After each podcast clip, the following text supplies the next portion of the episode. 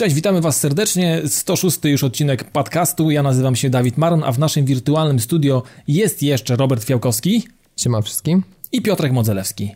Cześć, cześć. Piotrek jest niedysponowany, choruje. Nie, ja jestem tutaj, to Tomek, Tomek Jezu Chryste, ale to po prostu dzisiaj gafy nie wiem, nie wiem dlaczego, imionami. nie wiem, co chwilę, nie mogę was, jak, ja, znaczy rozróżniam was, nie, ale jakoś Mój tak... ci, wiesz, uderzyło do głowy. Możliwe, możliwe. W każdym razie jest dzisiaj, jakby nie patrzeć, 15 dzień czerwca 2014 roku, no i lecimy, lecimy z odcinkiem, a Tomek faktycznie jest chory, więc e, sorry, mm, takie rzeczy się zdarzają, więc będziemy próbowali coś zrobić w trzech, nie wiem, czy nam się to uda. Tak. Nie, na pewno się uda. Dzisiaj z góry mówimy, że odcinek taki trochę luźniejszy, pewnie trochę krótszy, bo po ostatnich 3, godzi 3 godzinach też jakby mamy lekko dość, już Szczególnie, że to było w tygodniu nagrywamy. Tak, no w sumie prawda? tak, tak się jeszcze nam chyba nie zdarzyło specjalnie, żeby nagrywać y, w takim krótkim odstępie no, czasu. mi się zdarzyło i 5 nagrywać. Dobra. To, to mówisz, mi się zdarzyło i 5 prowadzić, ale to już jest inna kwestia. Dobra, to w takim razie lećmy tylko do, do parafialnych. W parafialnych będą gry od GRM-u, więc jeżeli, jeżeli ktoś by chciał złapać e, gierki, to będą. E, Piotrku, bądź tak łaskaw i przeczytaj swoim wybornym, e, fafluniącym angielskim te, te dwa tytuły. To powinienem jeszcze pierogów sobie napchać w policzki, żeby było tak zabawnie. wie, żeby tak było jak z jakiegoś Newcastle albo z jakiegoś Wolfcastle. Dobrze. W każdym razie gry, które są, to jest A Valley Without Wind 1 and 2, which is a dual pack oraz AI War Fleet Command. I takie gry będą Może do to wzięcia. był Alwar, nie wiesz. Nie, AI. No nie, teraz AI. mnie denerwuj. Nie, nie, AI, AI, zdecydowanie.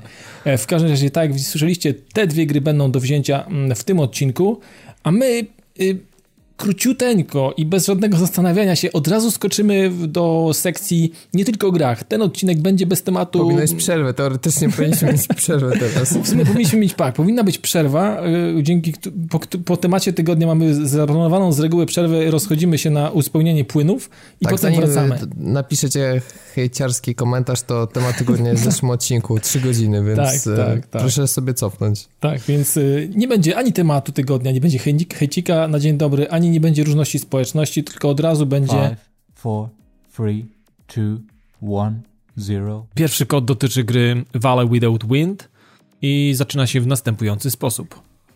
YQDYK kreska B26EN kreska ZHJZ9. Nie tylko o grach, i troszeczkę takie malutkie nawiązanie do mm, Pixel Heaven, bo z, jako, że ja nie byłem i nie było też okazji, aby powiedzieć więcej o Indie Basement 2.0 i o wynikach tegoż konkursu, to chciałbym tylko króciutko powiedzieć, jakie były kategorie i kto, która gra mm, w tych kategoriach zwyciężyła.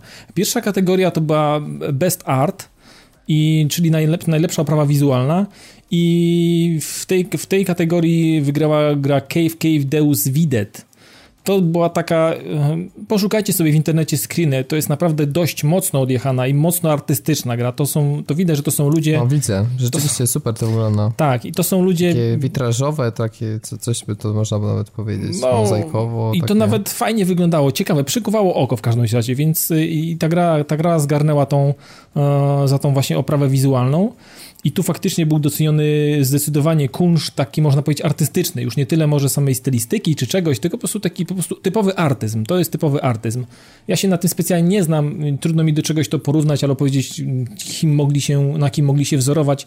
W każdym razie, jeżeli ktoś, y, ktoś zna się na sztuce, to myślę, że znajdzie jakieś pierwiastki i będzie mógł to z czymś powiązać.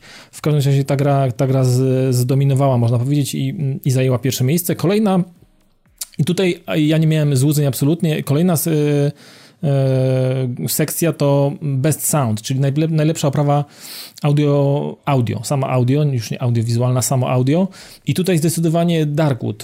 I ja osobiście nie miałem możliwości sp sprawdzenia tego, ale wszyscy, z którymi rozmawiałem i grali w tą grę na słuchawkach, bo to jest kluczowe, żeby w tej grze siedzieć w, w czymś na uszach, żeby te, te, dźwięki nie docierały do nas gdzieś z głośników i nie mieszały się z, z, z dźwiękami otoczenia, w którym gdzieś tam przebywamy no to podobno doznania są niesamowite i to jest to robi największą, to, to, robi, to robi sporą robotę w tej grze, więc tutaj wygrywa Darkwood i tylko czekam też, zacieram łapy i też czekam, kiedy będę mógł e, w tą grę w tą grę się jakby zanurzyć i oddać się tej grze.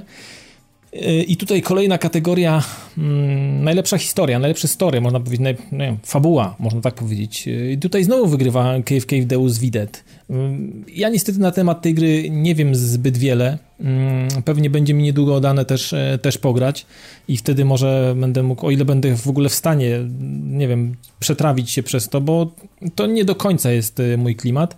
Natomiast no, fabularnie podobno ta gra według jurorów stoi na bardzo wysokim poziomie, na najwyższym stała poziomie, dlatego zgarnęła e, kolejną nagrodę właśnie za, za, za fabułę. Kolejna, kolejna kategoria to był najlepsza rozrywka, best gameplay.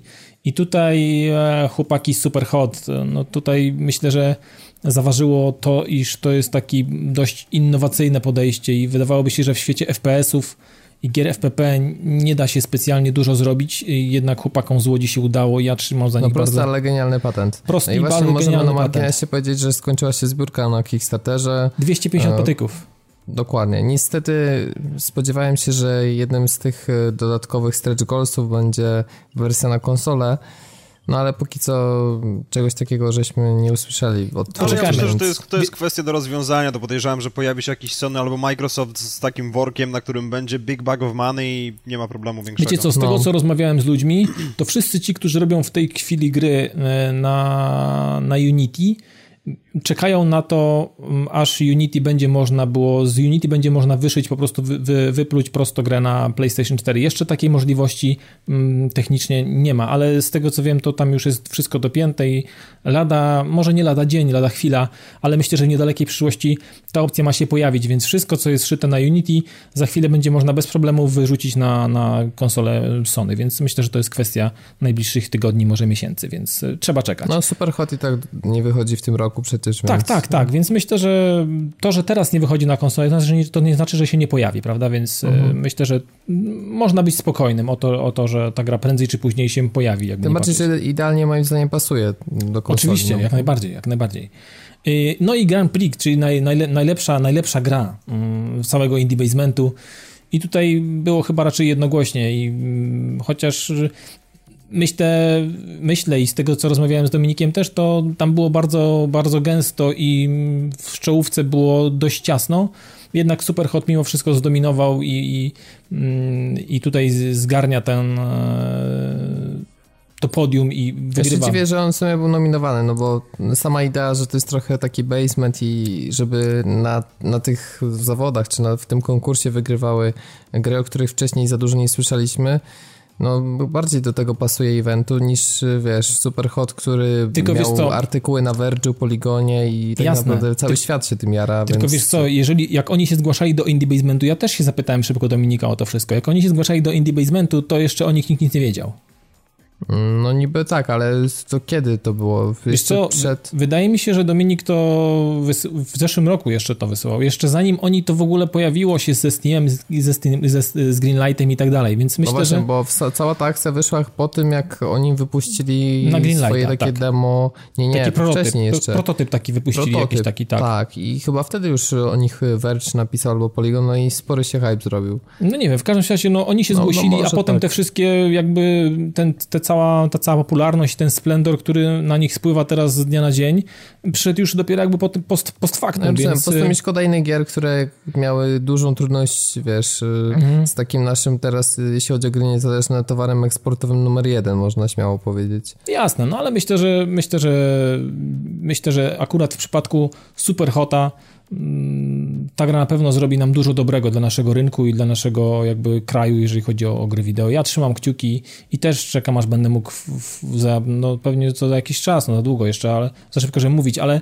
też chciałbym w to ograć już w takiej finalnej, finalnej wersji, bo ten, ten prototyp, który ogrywałem i jeszcze w Łodzi, pamiętam jak w zeszłym roku byłem w październiku na tym festiwalu komiksu i gier, gier, i, tak, gier wideo i komiksów, no to oni już wtedy pokazywali, trochę tam sobie macałem ten prototyp, no to to już wtedy było fajne i to już y, było, było coś tak, ciekawego. teraz nie? gra zostanie mocno przeprojektowana, bo jednak wiesz, taki zastrzyk kasy, jaki dostali, no to mocno zmieni, myślę. Ale no bazowa koncepcja się nie powinna zmienić ostatecznie. Nie, nie, nie, no nie, nie, nie. Główny, Nie. główny zamysł się nie zmienia. To teraz będą tylko, wiesz, ulepszenia, Lepsza szlify, fizyka, wiesz, tutaj fizyka, lepszy- bariery. No tam dokładnie. będzie masa rzeczy dodanych, więc y, Animacje postaci, bo przecież był stretch goal, e, który mówił, że zatrudnią Tak, tak. dodatkowego animatora. tak, więc myślę, że sam koncept, koncept na pewno nie zostanie gdzieś tam porzucony, a tylko, tylko ku lepszemu będzie, czyli po prostu lepszych, lepszych doświadczeń w postaci właśnie czy audio, czy animacji, czy samego wideo i, i samego settingu, więc ja czekam, jaram się w sumie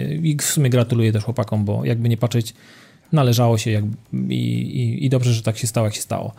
Dobra chłopaki, to tyle o Indie Basement 2.0. Ja myślę, że kolejne Indie Basement to kwestia czasu i kwestia tego, mm, kwestia, nie wiem, miesię- miesięcy, bo to jeszcze za szybko mówić, że już za chwilę będzie planowany następny, ale myślę, że po wakacjach, e, jak już Do- Dominik e, wypocznie i znowu, znowu pojawi się pomysł e, organizacji Pixel Heaven, to myślę, że Indie Basement 3.0, czy jakkolwiek będzie się nazywało kolejna jakby V3. edycja, albo V3, o, fajnie by się nazywało V3, dobrze się nazywało V3, to myślę, że myślę, że to jest kwestia, kwestia czasu i kwestia najbliższych tam miesięcy, czy na pewno tego roku, że się coś takiego pojawi. Dobra chłopaki, idźmy do newsów, bo jest tych newsów trochę i trochę pogadamy. Zaczniemy od e, waszych samochodówek, jakby nie patrzeć. Drive Club, Tak, musimy mu- coś powiedzieć, jak to, no e, wiadomo. jak to zawsze bywa. Ale za długo nie zanudzimy was tym Drive Clubem. Kwestia jest e, ważnej wiadomości, która się pojawiła i była dla mnie dużym zaskoczeniem, bo w sumie wszystkie gameplay, jakie wcześniej były pokazywane z Drive Cluba, jeszcze zanim premiera była opóźniona i nawet te trzy takie duże, które pojawiły się, ja wiem, jakoś miesiąc przed targami E3, no na nich nie było widać e, zmiennych warunków pogodowych i jak ktoś tam pytał się twórców, to oni tak e, przebąkiwali, że nie, póki co nic nie mamy w tym temacie do powiedzenia. No ale tutaj się okazało, że e, nic tego nizowego w trakcie targów, no bo na konferencji nie, nie było Drive Cluba, pojawiły się screeny. No można się zapytać, czy to są screeny, czy rendery, no coś takiego ala photo mode podejrzewam, no widać, że to nie są ujęcia z czystego gameplayu gdzie są ukazane te warunki pogodowe, które konkretnie deszcz, no i wygląda to naprawdę fantastycznie.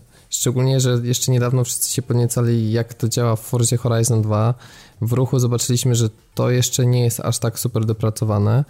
Natomiast no tutaj, jeśli rzeczywiście tak będzie w ostatecznej wersji, to niesamowicie by to wyglądało.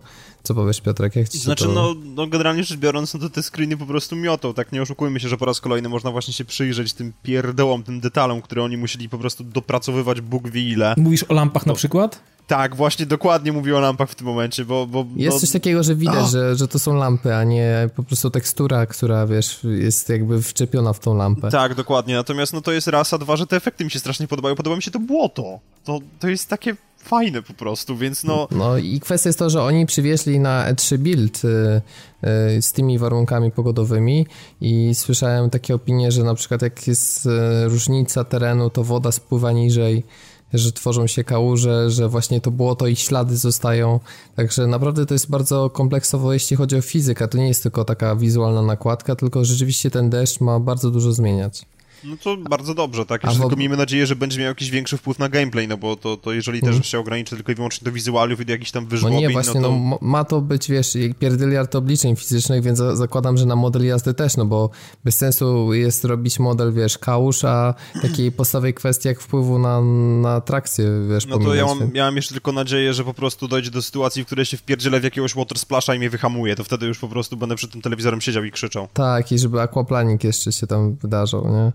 E, pytanie jest e, też, jak to będzie się na przykład w nocy prezentować, bo przecież w połączeniu z tym cyklem dnia i nocy, no to taki wyścig w jakiejś ulewie, czy jeszcze jakby fajnie, bo nie wiemy, czy będą pioruny na przykład, wiemy, że deszcz i śnieg, no to by się super prezentowało. Niestety, żeby nie było tak pięknie, to jest jeden bardzo duży szkopuł.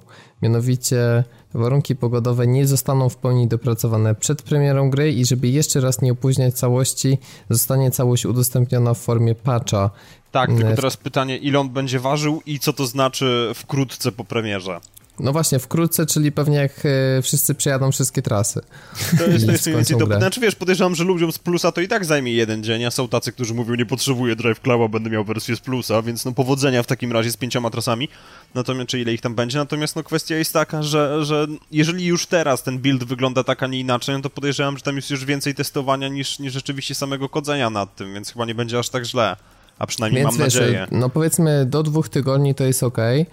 E, natomiast już powyżej to pojawia się pytanie, przy takich wysokich cenach, czy nie lepiej poczekać? E, ja chyba właśnie tak zrobię, jeśli, jeśli się okaże, bo zawsze może być tak, że o, powiedzą, że mm, będzie w przyszłym tygodniu, a nagle, wiesz, w dzień wypuszczenia patcha, no niestety musimy opóźnić to o trzy tygodnie, bo coś tam, coś tam. No, no to już nie raz no. były takie historie. No i w tym momencie wiesz co, masz do wyboru nie przychodzić gry, którą kupiłeś, albo przejść, a potem się wkurzyć, że nie wiem, że ten, kto będzie przychodził za miesiąc, będzie miał wersję fajniejszą, no bo umówmy się, zmienne warunki pogodowe są fajne. Zresztą też kwestia leaderboardów, nie tam jakieś mają być, to, to, też mnie zastanawia, jak to będzie wyglądać, że co, że przed patchem ci, co pojadą na sucho, to będą mieli lepszy czas niż jak komuś się potem włączy na danej to trasie deszcz? Mi się wydaje, że po prostu, to znaczy wiesz co, może być tak, że będziesz miał te warunki konfig konfigurowywalne, tak, że po prostu będziesz mógł sobie przypisać, czy chcesz mieć deszcz, czy nie i po prostu będą oddzielne oddzielny leaderboard dla ludzi, którzy jeździli po, po mokrym, a po Tak, suchym. niczym na Top Gear Track, tak, że będzie wet i very wet. Mildly moist i w ogóle, będzie cały pakiet. E, no tylko ja mam nadzieję, że one zostaną zaimplementowane do trybu kariery. To nie będzie tak, że wyjdzie patch i po prostu dla tych wyścigów klubowych, czy tych, które tam sobie e, oddzielnie ustawiasz w menu, że tylko dla tych się pojawi. No Wiesz bo... co, liczę na to, bo po tym, co zrobiło Gran Turismo ze, w swoich częściach, to po prostu, no, trochę się tego boję może w ten sposób, ale z drugiej strony to nie jest Polyphony Digital, które potrafi zrobić model zniszczenia, następnie zapomnieć o implementacji tego do kariery. Wiesz, najfajniej by było, gdyby było trochę jak w Formule 1, e, czyli powiedzmy, że... Zjeżdżasz jak... do boksu, bo, bo już uderzyłeś, tak? I czekasz 10 minut. Nie, chodzi o to, że na przykład jak jesteśmy w Norwegii, to szansa na deszcz jest e, dużo wyższa niż jak jeździmy, nie wiem, gdzieś tam w jakiejś innej lokacji. Już Hiszpanii nie pamiętam, jak to... No, powiedzmy. Na przykład. O ile jest Hiszpania Drive Clubie, chyba nie ma. Ja też nie jestem pewien, czy jest. Okay. No, ale no, mniejsza w jakiejś innej lokacji, gdzie tak normalnie nie pada. No, no ale więc... wiesz, no, no Indie, tak? Chociażby, bo chyba Indie miały być. Tak mi się przynajmniej wydaje. Tam jest parno i duszno. Ale w Stanach jeszcze też jest jakaś pewnie lokacja. No możliwe. Jest, jest chyba też jeszcze Japonia, o ile się nie mylę, i na pewno jest Szkocja i Norwegia. No ale i tam i Norwegia, no to tam, tam będzie po prostu cały czas siąpić. A więc no pytanie, o ile zostanie to zaimplementowane? Zobaczymy na razie, gdy mamy, nie ma więcej informacji. Ale to chłopaki, no nawet jeżeli to będzie e, post factum i nie wiem, uważacie, że to jest gra na miesiąc i ją się przechodzi i się wyrzucają, albo wy zapomina znaczy, się o niej? Obawiam się, że Drive Club taki jest, tak zupełnie ja... szczerze. Wiesz co, to zależy po prostu od tego, na ile umiejętnie oni zaimplementowali cały ten model rozgrywki przez sieci tych klubów. Bo też bo zawsze się znajdą oszołomy, które będą siedziały i grały w coś takiego po prostu przez nie wiadomo ile czasu i wiesz, i, i będą urywać jakieś tam tysiączne części sekundy z czasu. Natomiast no kwestia jest taka, że większość populacji przejdzie to, stwierdzi, okej, okay, dobra, no to, to tyle i ewentualnie będą do tego wracali w momencie, kiedy jakieś DLC wyjdzie z nowymi trasami czy ja samochodami. Ja pamiętam, było w test drive, no, no słuchaj, też no była tak. ta umiejętność klubów i e, naprawdę niewielka część graczy w stosunku do tych, co zagrała, bawiło się w tych klubach i potem zaczęły być problemy, że trafiały się ciągle na tych samych, albo w niektórych konkurencjach, które były mniej popularne, ciężko było kogoś wynaleźć, także no, obawiam się z tego, jak to będzie wyglądać. A to, że w klubach jest tylko 6 osób maksymalnie, to też nie pomaga.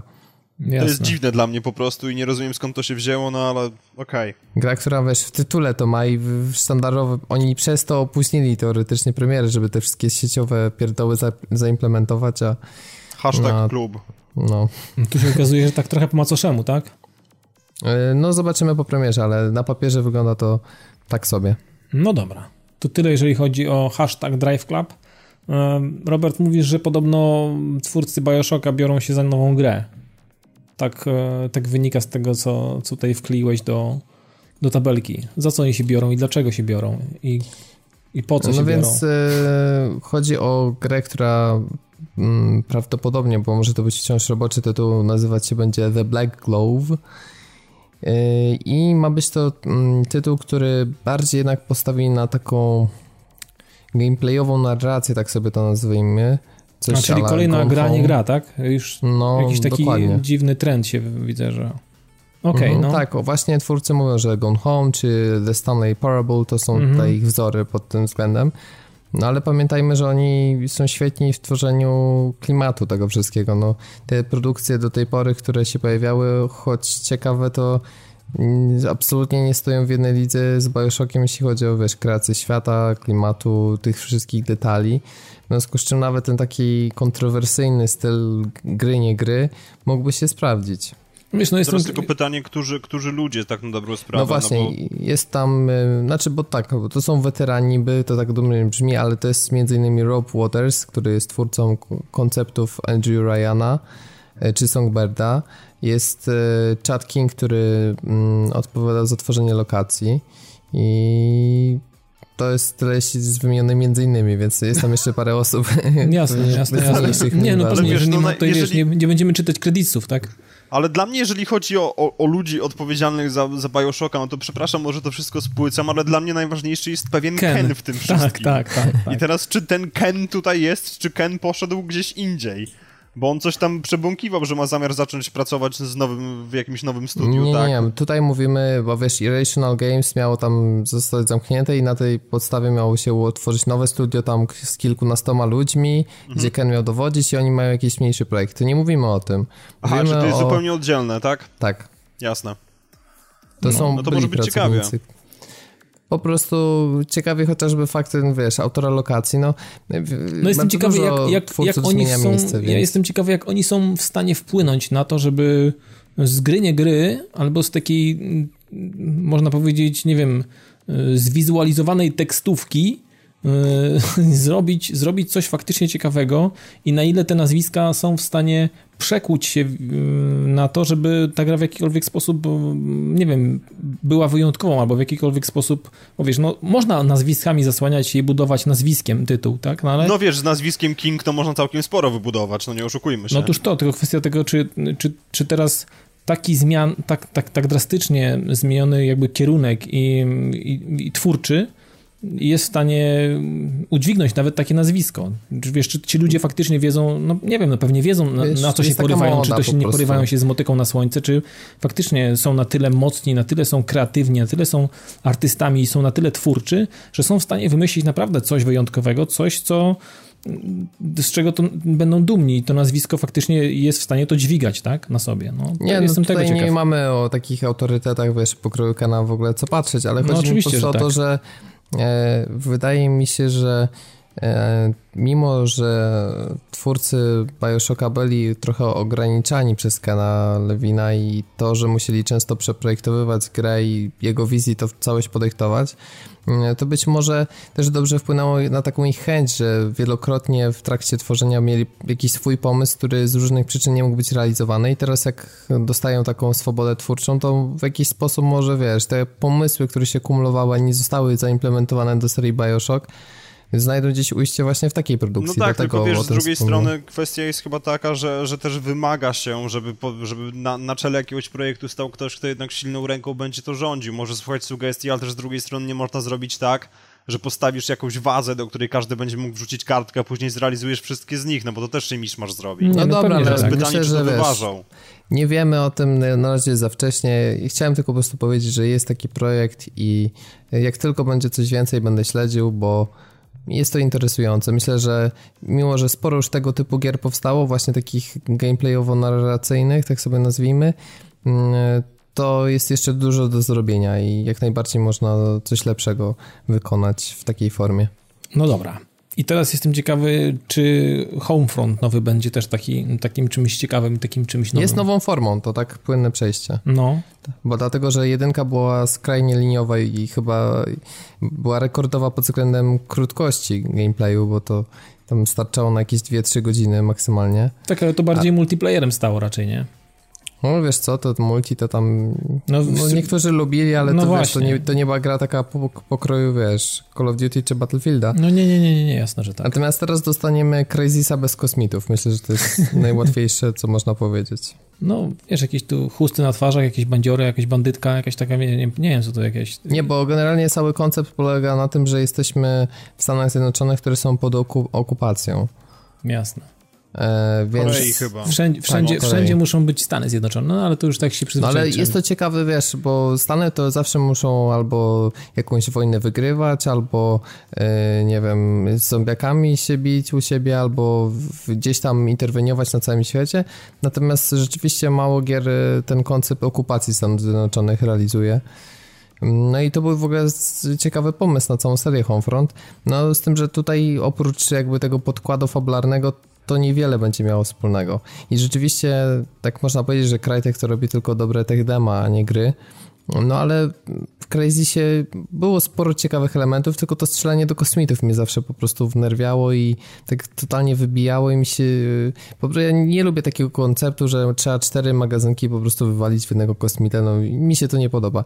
Więc teraz jak dostaniemy Crazysa w takim mroczniejszym klimacie, bardziej urbanistycznym i z ludzkimi przeciwnikami, no to prezentuje się całkiem całkiem. I mimo, że to jest y, przyszłość, to nie wygląda to tak futurystycznie jak chociażby Call of Duty, które żeśmy trochę zjechali w e, trochę, poprzednim podcastie. Trochę. No, no bardzo słusznie zresztą. Nie no, oczywiście no. należało się dostać po prostu tak, wiesz, takiego liścia, liścia w twarz. Wiecie, no, do, tak jak mówiłeś, no ja do, do Homefronta wcześniejszego też niespecjalnie posiedziałem chwilę przy tym i to tak...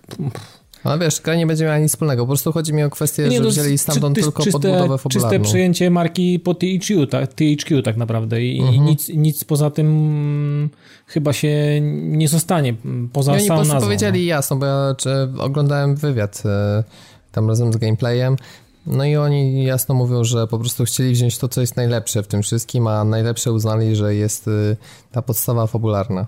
No i okej. Okay. No i też gameplay jest taki bardziej stonowany, spokojniejszy, trochę więcej stealthu. Mm, no mi się to całkiem podobało, aczkolwiek nie spodziewam się jakiegoś takiego nie wiem, tytułu, który wiesz, kandydat do gry roku, dokładnie. Jasne, no, jasne. Powiedz, bo ty jeszcze Piotr mówię, że coś tam dodasz. Tobie to jakoś tak w miarę leży, czy, czy kompletnie To znaczy, nie? może inaczej, to po prostu dla mnie, no, obawiam się, że to będzie po prostu kalka mechaniki z Crysisa, tak? Co prawda, tak jak mówicie, to inny setting i tak dalej, wszystko ok, no ale jednak chciałbym, że gameplayowo się to czymś wy, wyróżniało po prostu i tutaj sam brak tego nanosuita, czy jakkolwiek to się nazywało, to jest takie, no, trochę mało jak dla mnie, no ale z drugiej strony też nie grałem, Oddaj więc, fartucha, no, oddaj fartucha. Nie, no po prostu wpieni, wpieniło mnie to, że, że mamy pierwszy gameplay taki, facet siedzi i, i, i po prostu bezczelnie w twarz mówi nam, że mamy ten, że mamy jakby nowy system modyfikacji broni, kiedy de facto jest to kompletna zrzynka z Crysisa. No tak. No tak, natomiast jeszcze trzeba powiedzieć wizualnie, bo to jest ten nowy CryEngine, na którym działa też Rise. Tak, który jeszcze nawet nie ma ten, nie ma jeszcze numerka żadnego. Nie, bo jest już teraz tak wspaniały, jest Unity, wiesz, powinni tak na jak mhm. Assassin, że bez numerka teraz to...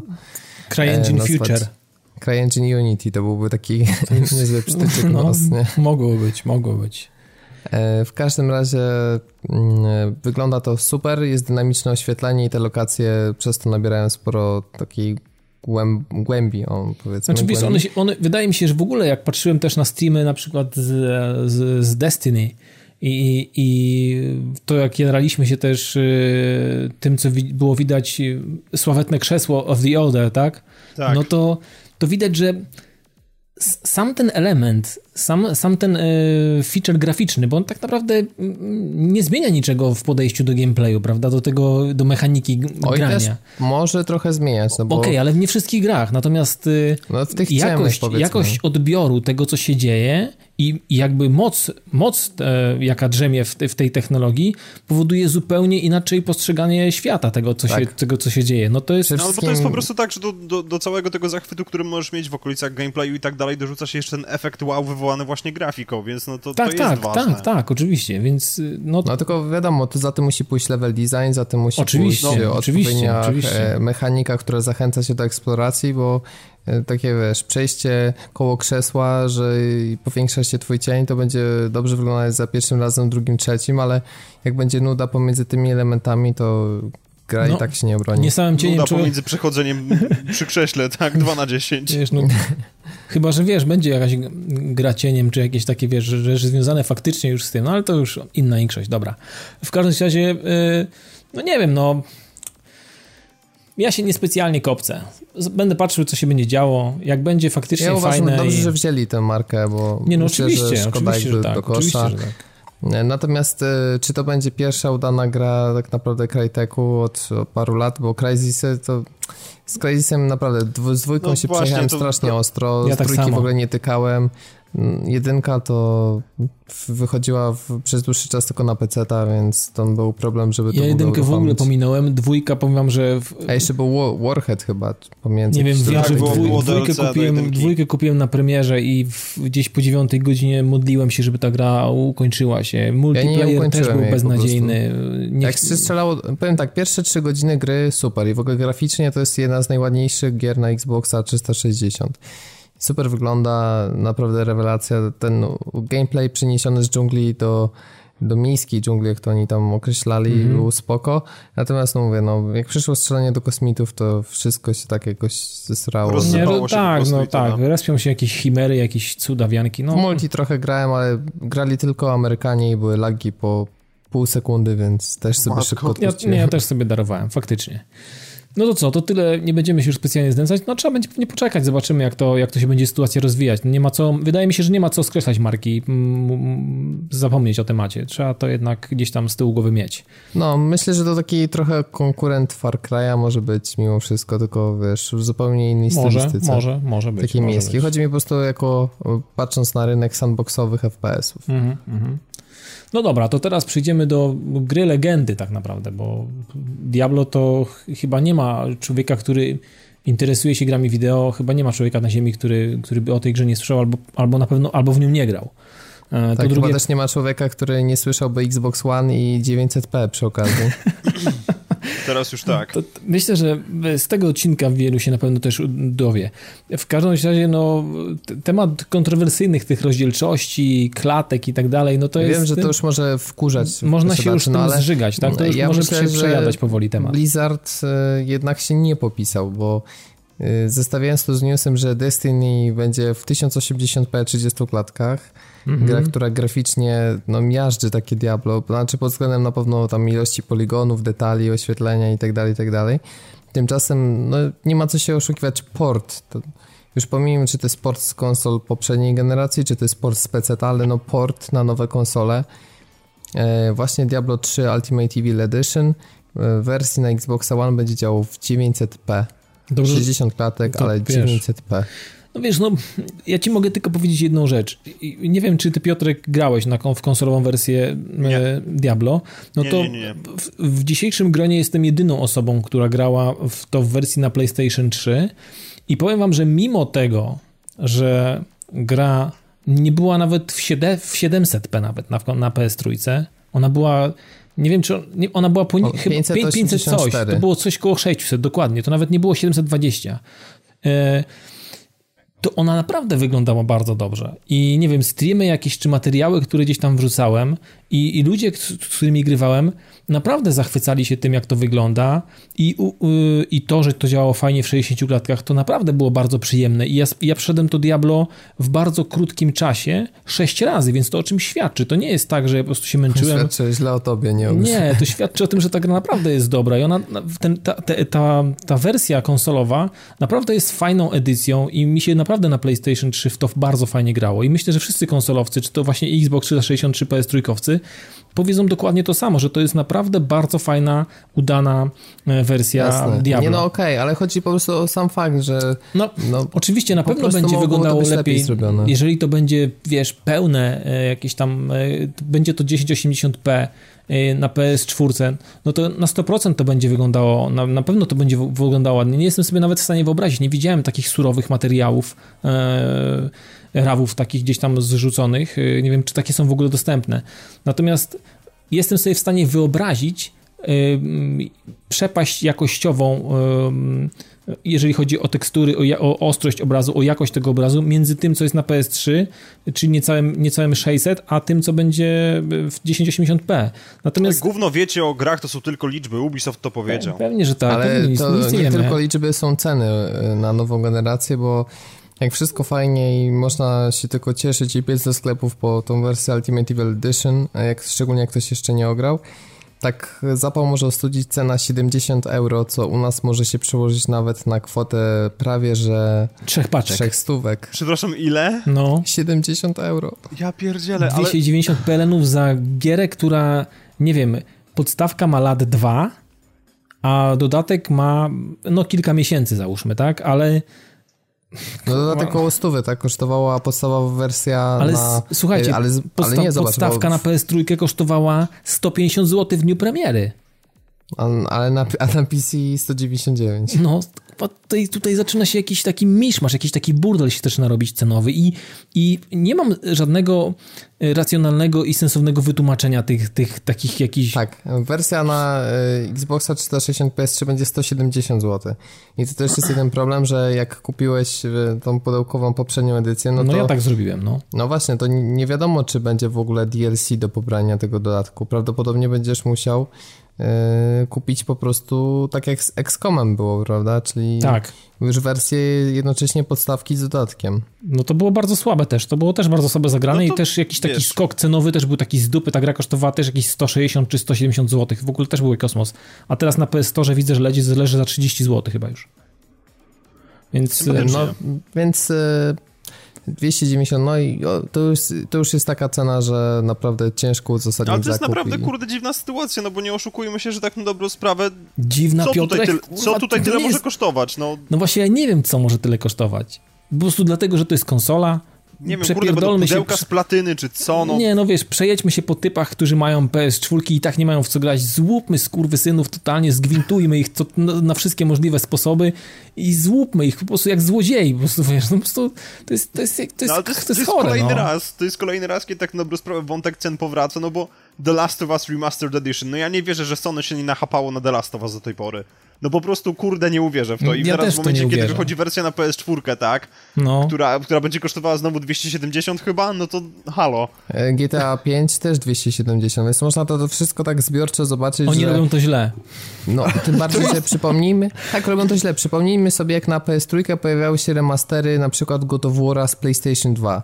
One nie kosztowały 250 zł, nie? One kosztowały 120. Stówka to chyba było wydanie zbiorcze, jakoś jedynki i dwójki. Tak, były, tak, mam taką kolekcję. No tak, dokładnie, tak jak Były, mówisz. Mam, znaczy mam volume tych kolekcji, no ale pamiętam, że jakieś takie były ceny sensowne, no.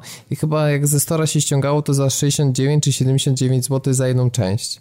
Teraz jak wychodzi Metro dwie części, to oni dwie wrzucają też za 60 dolarów, ale przynajmniej może sobie pobrać y, powiedzmy za na przykład 30 dolarów tą wersję podniesioną z y, Metro 2033 Last Light. Y, tak. Która no jest już grą powiedzmy tam ponadroczną, ale no 30 dolarów to nie jest taka zła jak na remaster. Natomiast no, jak wrzucamy 70, 70 euro, no sorry. po prostu... Dlatego ja nie, ja nie mam nic przeciwko temu, że się pojawiają remastery. To jest dobry okres teraz, jak nie ma tak dużo premier, żeby e, osoby, które nie grały, mogą sobie kupić, czy e, tak jak mówiliśmy, że też na przykład Xboxowcy przychodzą na PlayStation 4, nie wszystkie marki mają grane i tak samo jakby ktoś nie jest PlayStation 3 na Xbox One, jak chce Master Chief Collection, wszystko super fajnie. E, no tylko no, no nie każdy płaci grubych milionów. A rynek to weryfikuje na szczęście i całe szczęście, że mamy ten rynek pudełkowy, bo o ile na storze cały czas e, Tomb Raider Definitive Edition jest za 270 zł, tak e, jak sobie zobaczymy w sklepach internetowych czy w serwisach aukcyjnych, to cena poleciała już do poziomu 100, 150, 120, 150. Także... Wiecie co, do, do, u mnie doszło do takiej sytuacji, że przy każdej premierze czegoś, co mnie interesuje, bolą mnie kręgi, kręgi szyjne i mięśnie szyi od obracania się i patrzenia, czy nikt mi się do dupy znowu nie dobiera i nie, nie chce mnie przegwintować na maksa, bo teraz jaka gra by nie wyszła, to nie jestem w stanie rozumieć właśnie takich polityk cenowych właśnie, właśnie jak, La, jak The Last of Us, jak Diablo. No umówmy się, to są gry, które kuźwa mogłyby tyle kosztować faktycznie day one na premierze, mogłoby tyle kosztować. 290 jakiś Uber Pack Pro y, y, pendrive z rata pierdata, tak jak było na premierze e, PC-owej wersji. No okej, okay, tyle kosztowały kolekcjonerki. E... No nie, Diablo 3 kosztowało 199, podstawowa wersja premierowa. Premierowa? To, to, to, tak. No, a wiesz, no ja nie rozumiem tego. Znaczy, to jest dla mnie znaczy, absolutnie okay, wiesz, niezrozumiałe. Na no. wziąć wersję premierową dodatku i wersję premierową podstawki, no to by wyszła ta cena konsolowa, no ale no, jednak ten czas... Ale, ale, ale to dwa lata jest, tak? To jest dwa lata. Dokładnie. Już minęło dwa lata, kurde. Ale nie wiem, dla ja mnie rozumiem, w ogóle ta polityka, że nie ma tych gier. Ta polityka cenowa jest dla mnie jeszcze też o tyle dziwna, że zauważyłem, że sklepy podnoszą ceny gier z czasem. Może nie chodzi o to, że, że już po premierze, ale do premiery po prostu czasami jest tak, że im szybciej złożysz preorder, tym więcej korzystasz. Ja miałem tak w wypadku dwóch gier. Miałem tak e, w wypadku Tomb Raidera Definitive Edition na PS4, że złożyłem zamówienie i następnie dosłownie minęły 3 dni i cena poszła bodajże o dwie dychy w górę. I to samo miałem z Wolfensteinem. I po prostu, no, nie wiem, czy, czy, czy po prostu pojawia się mityczna chciwość pośród sprzedawców, czy z czego to wynika, no ale to, to jest cokolwiek dziwne zjawisko dla mnie. Tak, no ja i... widziałem, że Wolfenstein chyba zaczynał 199 albo 209, a skończył na 239. No właśnie, ja, ja swojego dorwałem gdzieś po środku za 214. Ale to, mhm. no, nie wiem, to było dla mnie po prostu totalnie kosmiczne zagranie, że wiesz, że... i najlepsze jest to, że w ogóle poszedłem odebrać grę i koleś do mnie zaśpiewał więcej kasy niż ja miałem na preorderze, więc musiałem maila pokazać, że zapłacić tyle, ile, ile miałem zapłacić, więc no to... Proszę, jaki cwaniak. No ale to jest, to jest, właśnie to największy problem, no ceny gier na next geny. Tym bardziej, że masz różne produkcje i ten standardowy pułap 250 zł no jest, jest zabójczy. No, ja widzę, na, patrzę na Destiny, to widzę w tym grę tak potężną i tak wielką, że powiedzmy z olbrzymim zgrzytem powiedzmy, że można się na to rzucić. Ale jak widzę, wiesz, że za te 250 zł chcę wystartować takie, wiesz, Murder, Soul Suspect, który dostaje w recenzjach 3,4 na 10, no to no sorry, no ale coś tu jest nie, nie halo z tymi grami na next gen, po prostu. Tym bardziej, że widzę, wiesz, że na przykład na PC w cyfrowej dystrybucji za 34 zł tydzień po premierze promocja na, na tę grę. No tak. No. Hurra.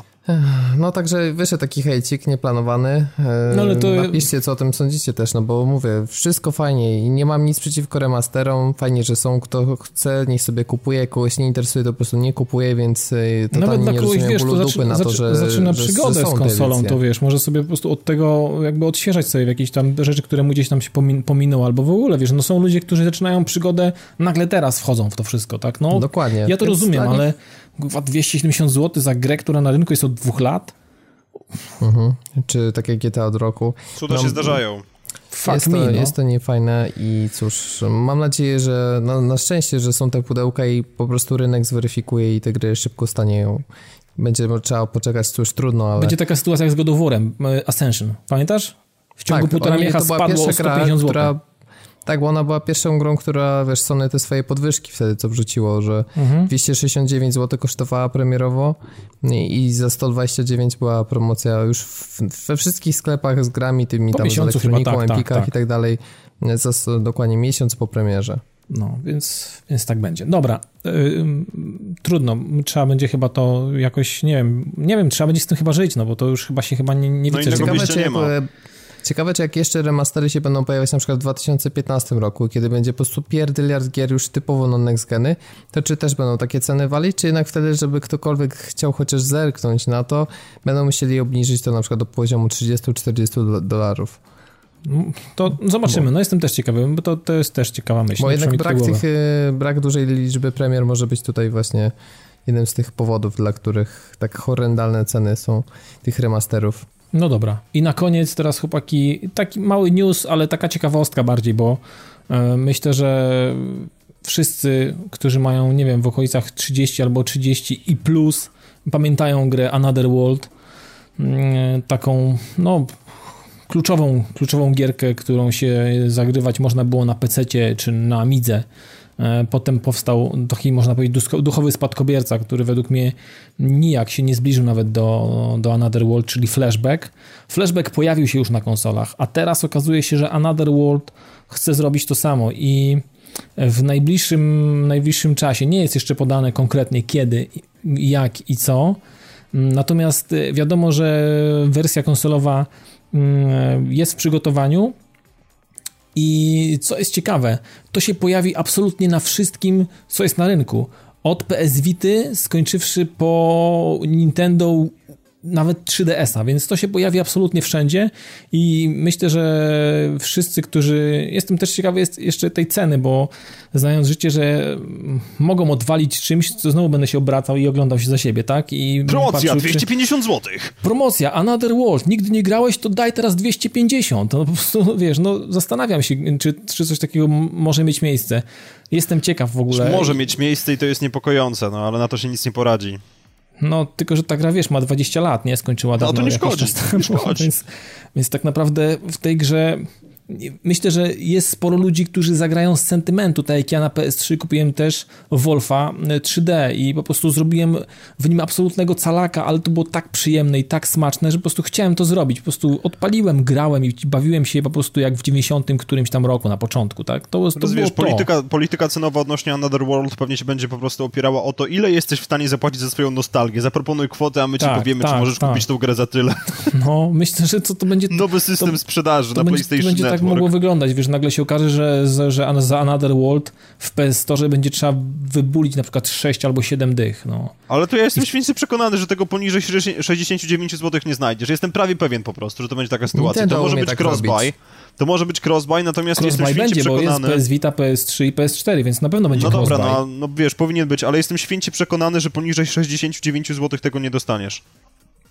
No, Przynajmniej słuchaj, na starcie. Nintendo robi właśnie taką politykę cenową, że gry normalnie ze SNES-a i SNES-a, rozumiesz, kosztują te 40-50 zł mimo e, tak ogromnego czasu od premiery. W tych, bo oni mają praktycznie wszystkie te klasyki dostępne przez sklep na Wii U czy na 3DS-ie. No ale wiesz, no to jest Nintendo, to jest dość specyficzne miejsce na świecie. No ale to wiesz, tak. to jest a, a propos kupowania nostalgii, bo to tak trzeba określić. No tak, tak. Takie żyrowanie na, wiesz, na, na jakiś tam przeżyciach. Ale fajnie, że jest, dobra, żeby nie było, że zmienimy, no hejtujemy, no, nie, ale... No, generalnie ja się bardzo się cieszę, tak, ja się, no, ja się naprawdę, naprawdę bardzo cieszę i jestem ciekawy, jak będzie mi się fajnie grało, wiecie, z nogami może na stole, z padzikiem w ręce, browarek i patrzeć sobie na telewizorek i mm, może, może będą trofiki, no może nawet być platyna może będzie, więc to też jest jakiś tam, e, wiecie, e, dla mnie łakomy kąsek, a przede wszystkim... Wszędzie no, już szukasz motywacji, wszędzie szukasz powodu, żeby to kupić, ja to widzę. No wiesz co, miałeś tego nie mówić, wy, wy, wy, wypaczyłeś mi teraz moją, wiesz, jakąś tam podprogowo tej coś, a no, no myślę, że będę chciał, no będę chciał, mimo, mimo, jest... mimo tego, że pewnie będę cierpiał katusze przeogromne, wydając jakieś głupie i chore pieniądze na tą grę, ale nie wiem, czy są pieniądze, które w przypadku tej gry mm, są chore pieniądze. To, Ale wiesz, no, gra to, jest warta to, każdych pieniędzy. To. to, co teraz uskutecznie to się nazywa z angielskiego man maths. To jest męska matematyka. To jest proces usprawiedliwienia przed samym sobą zakupu, zakupu czegoś, na co teoretycznie cię ja nie wiem, stać, wiem. czego teoretycznie nie potrzebujesz, tak. ale no... Jest, ale kupię, nie? To się nazywa redukcja dysonansu pozakupowego. no. W takim razie zejdźmy z tej redukcji. To był ostatni news mm, w paczce newsowej. A teraz będzie o grach.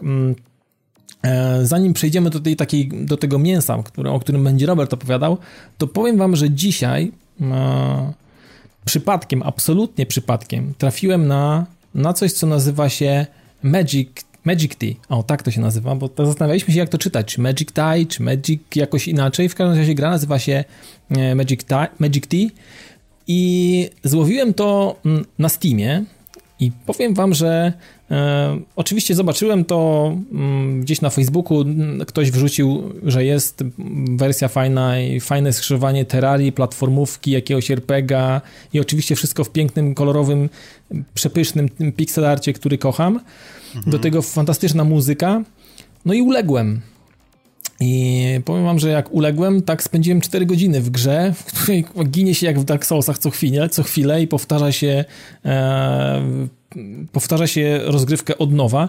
Ona ma dużo... to, jest jedna, to jest jedna z tych gier, przepraszam ci przerwę, której no. trzeba się nauczyć na pamięć, żeby ją przejść? Nie, nie, nie, właśnie to jest, to jest tak skonstruowane, że plansza, którą zaczynasz, za każdym razem zaczynasz ją w, le, w lesie, ale ona jest generowana jak, to, generowana, jak to się teraz mówi, nie randomowo, tylko proceduralnie. Ona się generuje za każdym razem inaczej i nigdy nie, ma, i nigdy nie trafisz na taką samą planszę. Więc... No to jest trochę w y, takim razie tak jak, o Jezu, jak to się nazywało? To jedna, Risk of Rain. Gier... To, to przypomina mi bardzo Risk of Rain i przypomina troszeczkę z mechaniki takiej eksploracyjnej e, w grę, która, która jest zrobiona przez bardzo fajne rosyjskie studio.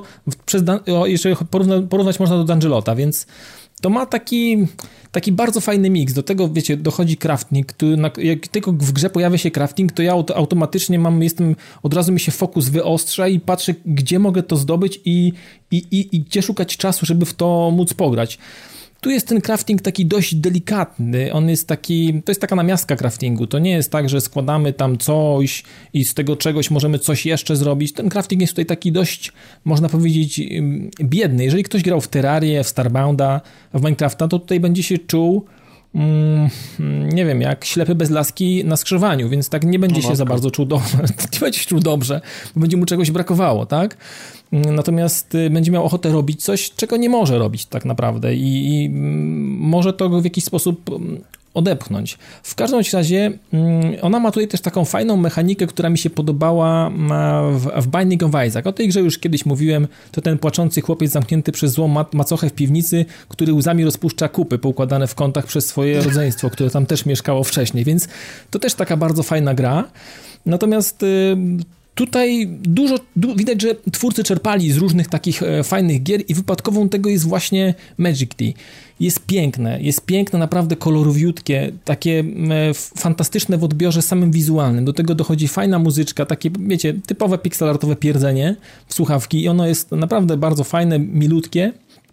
No i, i tak naprawdę śmierć przychodzi y, z nienacka, jak czołg. Nagle, po prostu wchodzisz na, na planszę. No czołg to tak się... z nienacka. Nie, okay, tak dobra. się śmieję, wiesz. Tak się...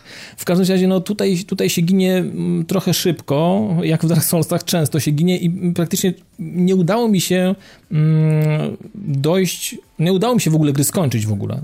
Podobno da się ją skończyć bardzo szybko, natomiast gra posiada pewną taką, taką taką mechanikę, którą już też oczywiście, to nie jest mechanika nowa, na zasadzie robienia pewnych rzeczy podczas rozgrywki odblokowujemy pewne postacie nowe, albo ich um, jakieś wdzianka, ewentualnie jakieś gadżety, które mogą na sobie nosić, które pozwalają im um, szybciej adoptować się w tym świecie i być mm, odporniejszym na to, co za chwilę przyjdzie, tak? Czyli jacyś tam wrogowie, czy to będzie jakaś latająca pszczoła, czy to jakiś tam żelek skaczący, czy jakiś, nie wiem, jakaś mrówka większa, no bo tych Bakłażan. stworków różnych jest kilka, one są coraz silniejsze, tam są takie jeszcze bawoły biegające, takie szarżujące, więc mm, one mają już, z nimi się ciężko walczy. Natomiast y, pierwsze skojarzenie przede wszystkim Risk of Rain. Y, tylko, że Risk of Rain jest, jest lepszy, bo jest bardziej rozbudowany, ma ciekawszy pixel art, in, innego rodzaju ten pixel art i to też jest bardzo dobra gra, o której myślę, że też za jakiś czas powiem, tylko muszę się do niej z powrotem jakby wrócić i znowu w nią trochę pograć, bo ona wymaga troszeczkę większego zaangażowania.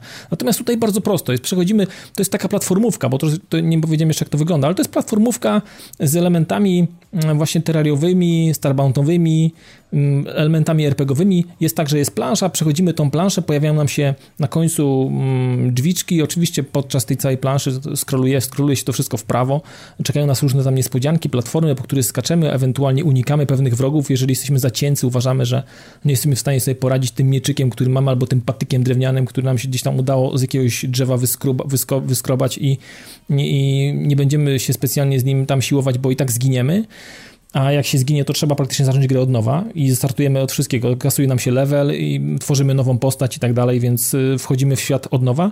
Więc jeżeli przejdziemy do... Po każdej planszy jest jakby taki, mm, taki obóz, wiecie, trafiamy do takiej swojej bazy.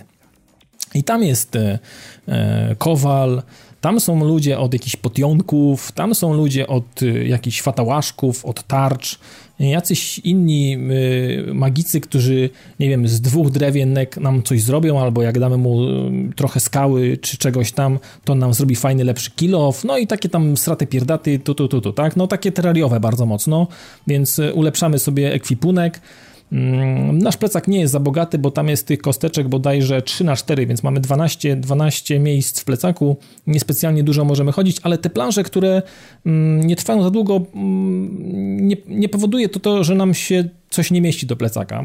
Też nie jest za dużo zbierania, mamy jakieś tam skały, drewno, jakieś mięsko do zjedzenia, jakieś potionki do wypicia, a je się dosyć szybko chce pić, bo ci wrogowie nie, nie, nie są tacy ospali i, i, i, walka no, jest z nimi uciążliwa, można powiedzieć i szybko okazuje się, że trzeba szybko weryfikować swoje podejście i nie da się wylecieć na, na, z patykiem na Jana na nich, bo to się źle kończy. W każdym razie no, plecak nie musiałby być większy. Spokojnie wchodzimy do, kończymy swoją planszę, robimy zakupy, sprzedajemy to, co nam niepotrzebne, wchodzimy w, w kolejne drzwiczki i i lądujemy z powrotem albo w lesie. Mi się udało odkryć mm, kolejną krainę, to jest taka kraina lodowa, ale okazuje się, że mm, e, trochę pośpieszyłem się i z szóstym levelem w krainie lodowej jest e, średnio, więc zginąłem i musiałem zacząć grę od nowa, więc e, jak już na razie biegam sobie tylko po tym lesie, myślę, że w okolicach dziesiątego levelu wybiorę się w drzwiczki mm, lodowe i prób będę próbował coś tam zrobić. No i tak naprawdę tyle. Powiem, że jest mega wciągająca rozgrywka. Wydawało mi się, że po prostu znudzi mi się to bardzo szybko. Natomiast jak, jak, jak, jak siadłem, tak 4 godziny po prostu pękły, odblokowałem sobie tam trzy, pos, trzy dodatkowe postacie, jakieś fatałaszki do nich, więc teraz mi się już biega troszeczkę lepiej, natomiast jeszcze to nie jest tak, że swobodnie ubieram co chcę, wylosuje sobie mm, jego mm, tam HP, dexterity jakieś tam siłę magiczną plus jego atak, bo ma cztery takie, on ma takie cztery, cztery zdolności, takie trochę diablowaty też mechanizm. e, i, i wchodzę sobie i czuję się swobodnie. Nie, nie, to jeszcze nie ten level. Myślę, że tych postaci tam jest do odblokowania jeszcze sporo, plus tych fatałaszków do nich, różnych tam czapeczek i tych wariantów, więc trochę tego jest i myślę, że dopiero wtedy gra może zacząć smakować jak będzie faktycznie człowiek na jednym życiu zbliżał się ku końcowi albo będzie, będzie spotykał jakichś tam większych bossów, więc wtedy, wtedy to może być e, bolesne. Więc jeżeli ktoś ma ochotę, e, premiera była bodajże 9 czerwca, i na no to Steamie... świeża sprawa. Świeża sprawa. To ma 6 dzionków bodajże, nie cały tydzień. E, I jeżeli ktoś ma ochotę i podoba mu się przede wszystkim, podoba mu się przede wszystkim Risk of Rain, i lubi pixel art, lubi, ter, lubi Terrarię, lubi Starbounda, to wydaje mi, wydaje mi się, że mm, taki, takie zrobienie platformera z krosa tych wszystkich gier, o których powiedziałem wcześniej, jest bardzo fajną rzeczą i niech szykuje się na wydatek 10 euro. Magic T. Magic T. Magic T. lub Magic T, jak, jak to woli, tak czy siak przypominam jeszcze raz, bo tak. raz tylko tytuł podał. Ja polecam i tak, na 100% mhm. y, zamiast grać w jakieś uber duper triple A, ja będę grał w Magic T, bo Magic T jest po prostu wyborne. Takie pixelartowe Dark, Dark Soulsy dla mnie to są bardzo fajne to jest. No i tyle chyba w temacie. Także teraz Robercie, no ty masz teraz mówić, bo ty grałeś w coś fajnego podobno. 5, 4, 3, 2, 1, 0. Druga gra to AI War Fleet Command i kod zaczyna się w następujący sposób. QYPLW kreska PWYQD kreska WEW R3. No, coś podobno fajnego, takiego jak Destiny Alpha. E... Nienawidzę cię. Widziałem, że to padnie w odcinku. No cóż, y, piątek 13 dla niektórych pechowe. Ja właśnie w ten dzień otrzymałem maila z kodzikiem, bo to miałem, miałem, miałem dużego farta. To nie jest jakiś wiesz, tam pije. Na mieście, wiesz, on, wiesz, wie, on wie z kim pić, no. To nie są, wiesz, promki, dziwki i te sprawy, tylko Cox. takie losowanie klasyczne, wiesz, tak jak wszyscy Klasyczne losowanie. Zgłaszali. Zgra tak, słoneczko. No i... A przepraszam, czy to losowanie było zgłoszone odpowiednim organom, czy nie? Nie wiem, pytaj się To jest, wiesz, taki, takie losowanie, jak my losujemy komentarze, tak? Ale... ja nie, nie, komentarze że... są losowane bardzo uczciwie. Chwileczkę, nie, no, proszę oczywiście, nie Oczywiście, że tak. Oczywiście. Random.org. Random.org. No, nie wiem, czy to był random, czy nie, nie, nie był poczekaj, random, ja już, ale... ja już, po, ja już żeby było nie losowe, losowe.pl, tak się nazywa strona, z której korzystamy do mechanizmu uh mhm. -huh. losowania komentarzy, więc jakby ktoś chciał sprawdzić, to niech zobaczy www.losowe.pl i tam można wygenerować sobie e, liczby. pewne liczby z pewnej puli, więc e, korzystamy Świetna z tego mechanizmu. Sprawa. Rewelacja. Za darmo. Tak, super zabawa, polecamy. super zabawa, pół dnia można tak przeklikać. Tak, na szczęście, jak bo szybko spojrzałem, czy na liście krajów jest Polska. Tak, była Polska, więc to nie jest też przypadek, że, że ten kod do mnie powędrował. Co fajne, bo najczęściej jak takie są alfa, jakieś bety, to albo się okazuje, że tylko Stany, albo tylko Stany UK, więc dobrze, że tutaj była szersza lista krajów. E, no i powiem wam, co jest w tej alfie. Do ściągnięcia było 6,7 GB, więc niedużo danych. E, I do dyspozycji zostało oddane E, tak, levelowanie wersji na PlayStation 4, poziomu. jakby ktoś chciał na Xbox One, to nie wiem, może trochę więcej. Na razie To chyba nie, właśnie beta na będzie na One Xbox chyba Nie, no One. żartowałem, wiem, że nie ma nigdzie indziej, no żart to był taki, wiecie. Znaczy, alfa jest tylko na PS4, natomiast beta będzie na, najpierw na PS4, a potem dołączą posiadacze Xbox One i 360. Tak, po całych czterech będzie- dniach. Ale. Natomiast nie będzie chyba bety na PS3 w ogóle, nie słyszałem o tym na razie. No trudno. No może wersja na Nie. PS3 kuleje. To teraz mów, z, za, ściągnąłeś, zainstalowałeś i co się No okazało mówię, twoim oczy, o, o, oczętom, oczyma, oczymy, co widziałeś? zaczynamy na levelu trzecim, maksymalny do zdobycia w alfie jest level ósmy, więc nie jest to tak dużo.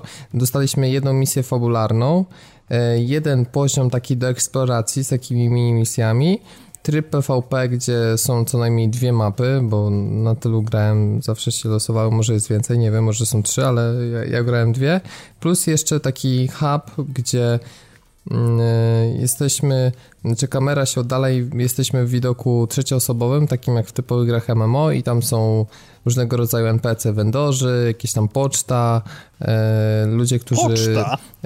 No t- tak, poczta, no można Poczta sobie Polska, wiadomości wysyłać wewnątrz gry. Znaczki i tak dalej, koperty. Znaczki to jest- z Destiny, specjalna seria. To się przyda na przykład do, jeśli będzie taka opcja, na razie nie sprawdziłem, do wysłania na przykład przedmiotów między postaciami.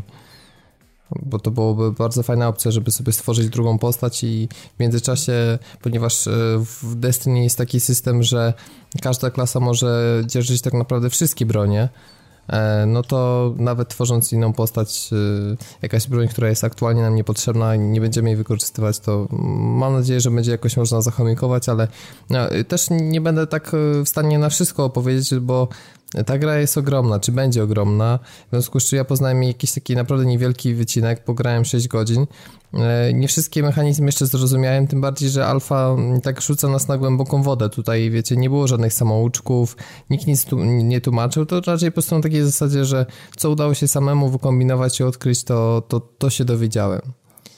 Jasne. E, więc, Może po prostu tak, nie tak odkryłeś możliwości włączenia samouczka.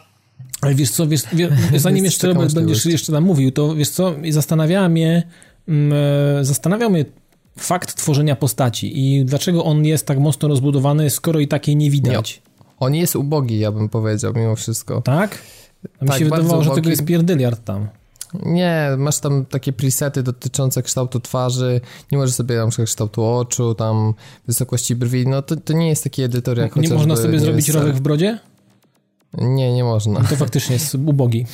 E, Ale ja nie chciałbym się na temat tworzenia postaci wypowiadać, ponieważ to jak to wygląda, to wydaje mi się, że jeszcze na potrzeby alfy zostało tam dużo okrojone i do premiery może to zupełnie inaczej wyglądać, także akurat y, mm, na ten temat bym się wiele nie wypowiadał, a pytasz się po co to jest? No chociażby mówiłem ci, że w, tym hubie, no, jest ewentualnie- wi- widok TPP. No i ludzie z, ko- tak- z koopa chyba też mogą cię obserwować, jakoś tam ewentualnie widzą to, tak? No, jeżeli grasz z kimś w jakiejś drużynie. No tak, chociaż i tak masz hełm, więc w sumie to tam twarz to nie Aha, za bardzo. okej. No i powiedzmy, że jeszcze jak się zaczynają mecze multiplayerowe, to jest taki przegląd wszystkich postaci na początek i twojej drużyny, więc y, też możesz się tam zaprezentować swoją facjatę wirtualną. Wow. Okej, Świetnie. nice. nice. To jest taki plus, no, to jest jakby taki element charakterystyczny, bo w ogóle to, co mnie zaskoczyło, bo e, tak ściągając Destiny, ja nie wiedziałem, z czym ty mamy do czynienia. Czy to jest takie bardziej Borderlands, czy to jest takie bardziej gra MMO, czy, czy w sumie bardziej jakieś takie Halo, co, czego się najbardziej obawiałem. No i właśnie, ile, ile, ile, ile czego jest w, w Destiny?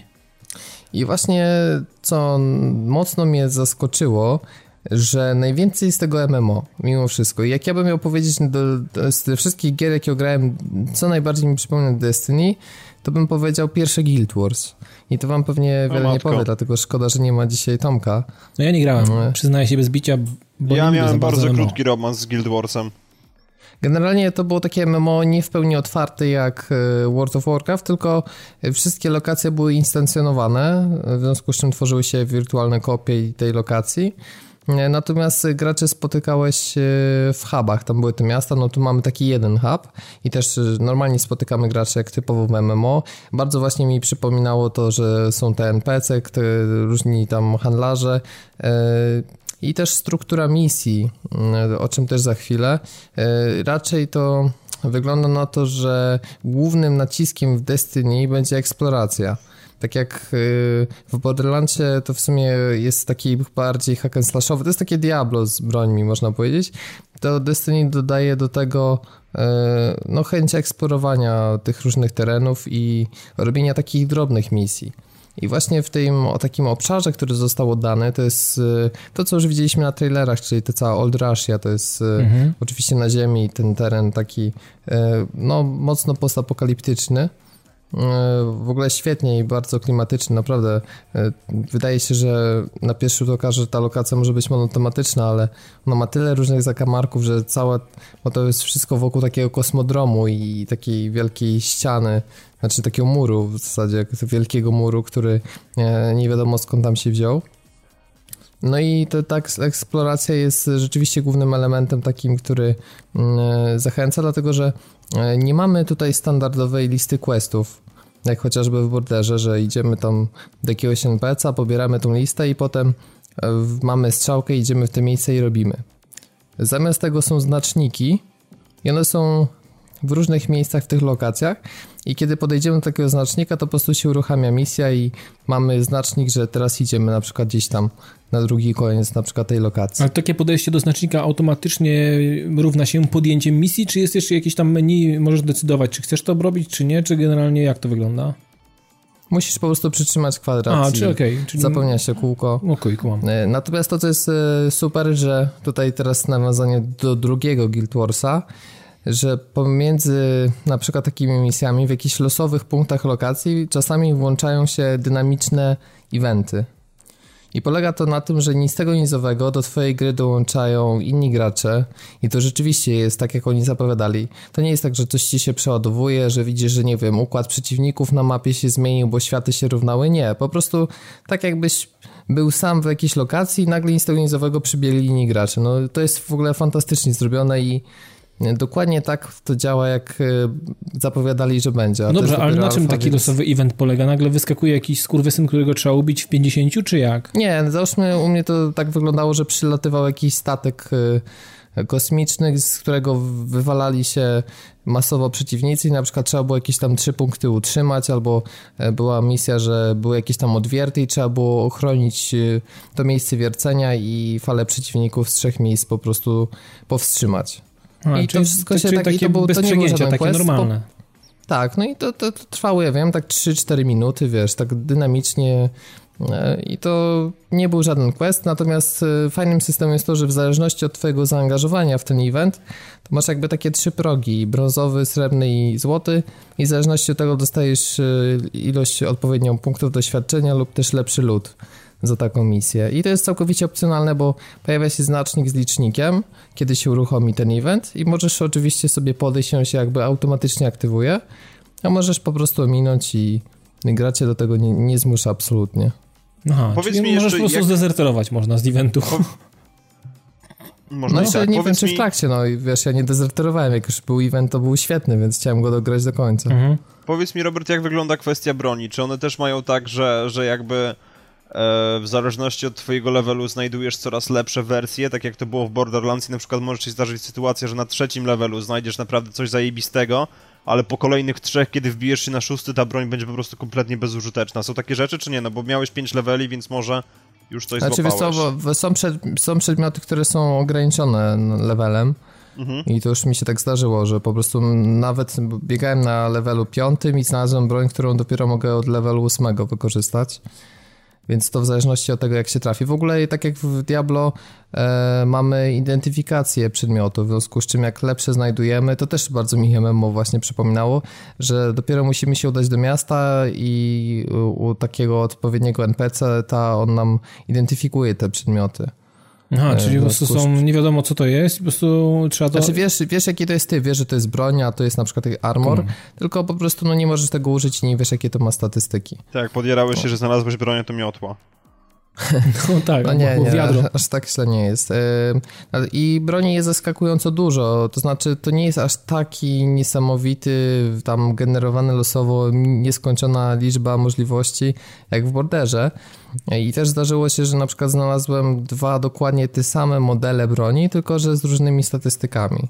One wizualnie nie są aż nie, tak no, w Borderze też jak... się dotrafiało czasami, że na przykład... Wy, wy, Ale one miały jakieś takie drobne detale wizualne, czy, jasne, czy jasne. jakiś taki feature, że na przykład, nie wiem, y, jeden strzelał trzema pociskami, drugi, wiesz, y, No i jakiś był wyróżnik, był jakiś wyróżnik, raz, raz je było. Tutaj tych wyróżników i kombinacji będzie mniej, co nie znaczy, że rodzaju broni było mało, dlatego, że przez y, te 5 leveli ja znalazłem, bo nie kupowałem żadnej broni Vendora, ja znalazłem około 15 czy nawet 20 różnego rodzaju broni. A ja ogólnie rzecz biorąc, jakie są klasy broni?